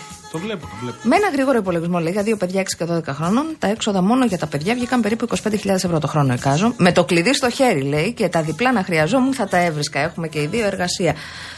Ναι, το ερώτημα είναι ε, για αυτούς που δεν μπορούν ε, ούτε να τα βρουν, ούτε να τα αποκτήσουν και κάνουν μια δουλειά κανονική αυτή κοντά στο μέσο ή στον κατώτατο μισθό. Και εκεί Ναι. τα πράγματα είναι πολύ δύσκολα. 25.000. Και ο Ανδρέας λέει: Θα ήθελα να κάνετε τη σύγκριση ενός εργένη και ενός οικογενειάρχη με ένα παιδί με ίδιο μισθό για να δείτε πώς είναι η φοροαπαλλαγή. Ναι. Βεβαίως. Πού είναι το ζήτημα εδώ; Και εγώ δεν το καταλαβαίνω. Σεβαστό και το ένα, σεβαστό και το άλλο. Οι επιλογές εννοώ. Ναι, όχι, εδώ υπάρχει ένα ζήτημα, αγαπητέ μου Ανδρέα. Είναι, αυτό λέγεται κοινωνικός αυτοματισμός. Το να πεθάνει η κατσίκα του δίπλα. Βεβαίως και πρέπει ένας άνθρωπος, μια οικογένεια με παιδιά, ένα ζευγάρι με παιδιά να έχει και φοροαπαλλαγές, να έχει και μέτρα τα οποία θα ενισχύουν και θα βοηθούν ε, την ανάπτυξη της ε, οικογένειας. Τι λες τώρα; Ε, Δεν το καταλαβαίνω αυτό. Δεν το καταλαβαίνω. Με δυσκολεύει πάρα πολύ αυτή η συζήτηση και εγώ δεν έχω παιδιά. Κατανοώ όμως ότι η φίλη μου που έχει δύο παιδιά πρέπει να, να έχει φοροαπαλλαγές και ας παίρνει καλύτερο μισθό από εμένα, γιατί εδώ υπάρχει ένα ζήτημα. Μεγαλώνει και δύο παιδιά. Άλλα δύο ατομάκια ζουν μαζί της. Can you hear me calling out your name? You know that I'm falling in Δημήτρη μου, επειδή νομίζω ότι τα ξέρεις όλα και εγώ δεν ξέρω και ανακαλύπτω σιγά σιγά. Έλεγα λοιπόν στην Αστρελέ από του από τους φόρους μας τα πληρώνει όλα το κράτος. Αν δεν πληρώνει. Δεν τα πληρώνει όλα από τους φόρους μας, αδερφέ. Από τους άμεσους φόρους πληρώνει τη μισθοδοσία του προσωπικού στο δημόσιο μόνο. Και εγώ δεν τα ήξερα και έλεγα, Μα οι φόροι μας. Δεν φτάνουν, αδερφέ, οι φόροι μας. Δεν φτάνουν. Και όταν συζητάμε για τη διεύρυνση φορολογικής βάσης, όταν συζητάμε για αυτά που λέγαμε πριν από δύο-τρεις μήνες με την κουβέντα που γίνανε για τους ελεύθερους επαγγελματίες, είναι ακριβώς επειδή δεν φτάνουν οι φόροι. Ναι, βέβαια κάποιοι πέφτουν σταθερά στα μαλακά και Ναι. έχουν φοροαπαλλαγές. Ναι, Ενώ αλλά άλλοι και δεν πάλι έχουν. όμως- Τα, τα, τα, τα συνήθεια υποζύγια έχουν Ναι, τις, ε, αριθμητική είναι. Βάλ τα κάτω με το κουμπιτεράκι να δεις τι παίρνει το κράτος από τους φόρους και τι πρέπει να πληρώσει. και θα δεις ότι χρειάζονται και άλλα πράγματα. Χρειάζονται και άλλα έσοδα. Κατάλαβες Δημήτρη μου. Εμείς νομίζουμε εδώ πέρα ότι δεν είναι η Ελλάδα, ότι το έχω ξαναπεί αυτό, ότι είναι η Ελβετία. Ότι είμαστε τίγκα εδώ στο Τάλιρο και στο Δεκαχίλιαρο και δεν ξέρω εγώ τι και στα Χρυσά και κάπου είναι κρυμμένα αυτά. Αν δεν είναι έτσι, παλικάρια μου, είμαστε η Ελλάδα.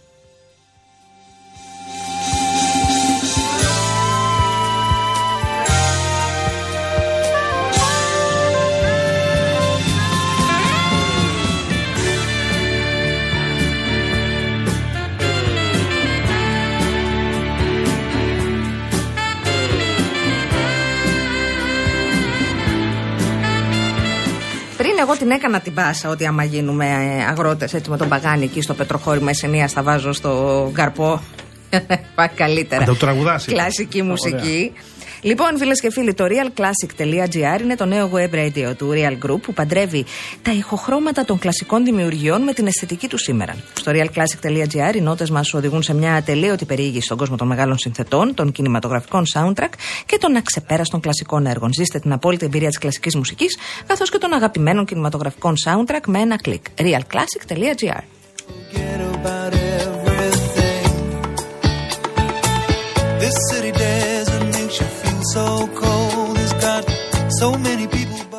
Θα περάσω σε διαφημιστικό περιβάλλον τώρα και θα σας ρωτήσω μήπως είστε επαγγελματίες ή μήπως έχετε επιχείρηση για τη ΔΕΗ έχει την ενέργεια για επιχειρήσεις και τώρα διαθέτει δύο νέα προϊόντα ρεύματος για επαγγελματίες, τα ΔΕΗ My Business for All και For All Plus.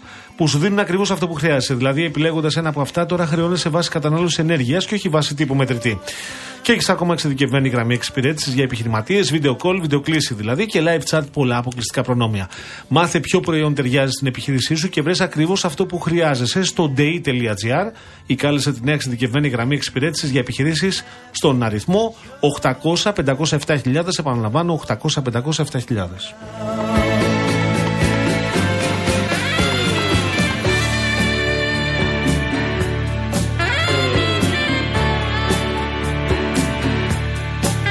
Πριν φύγουμε, να σας θυμίσω ότι έρχεται Real News και έρχεται όχι απλώς με εξαιρετική ύλη και αποκλειστικά θέματα και συνεντεύξεις που συζητώνται, έρχεται με υπέροχες προσφορές. Αυτή την Κυριακή η ενοχή της Ιωπή, ένα θρίλερ από την πολυβραβευμένη συγγραφέα Ρέα Φράι, μαζί περιοδικό Food and Travel. Οργανώνουμε ταξίδι στην Αργεντινή, φτιάχνουμε υπέροχα σάντουιτς και γνωρίζουμε τα χειμερινά θέρετρα της Ευρώπης. Ακόμη δωρεπιταγή 5 ευρώ από τα σούπερ μάρκετ μπαζάρ και σκάναρε και κέρδισε στη στιγμή επώνυμες δωρεπιταγές ή μετρητά από το Παντού App. Οι προσφορές μπαζάρ και παντού ισχύουν και στην απλή έκδοση την Κυριακή με τη Real News. Opens the door, he's got that look on his face, and he asks you where you've been. Πριν χαιρετήσουμε, λέει ο Παύλος, δεν το είδα ε, νωρίτερα να σου το πω. Το βλέπω τώρα όμως, έχει στείλει SMS και λέει. Ακού. Περιμένω. Περιμένεις έτσι. Είμαι όλη αυτιά. Θα, θα άφηνες, δεν θα περίμενες. And one night stands, and then he'll settle down in some quiet ο Παύλος Γιώργο, μίλα καθαρά. Μήπως μόλις μας είπε γέρουση για μαλλί. Ποιος Παύλος; Ο δικός μας ο Παύλος Ναι, εδώ. ναι. Άσε ρε Παύλο. Άσε ρε. Σε είπα άλλη γενιά, μάνα μου.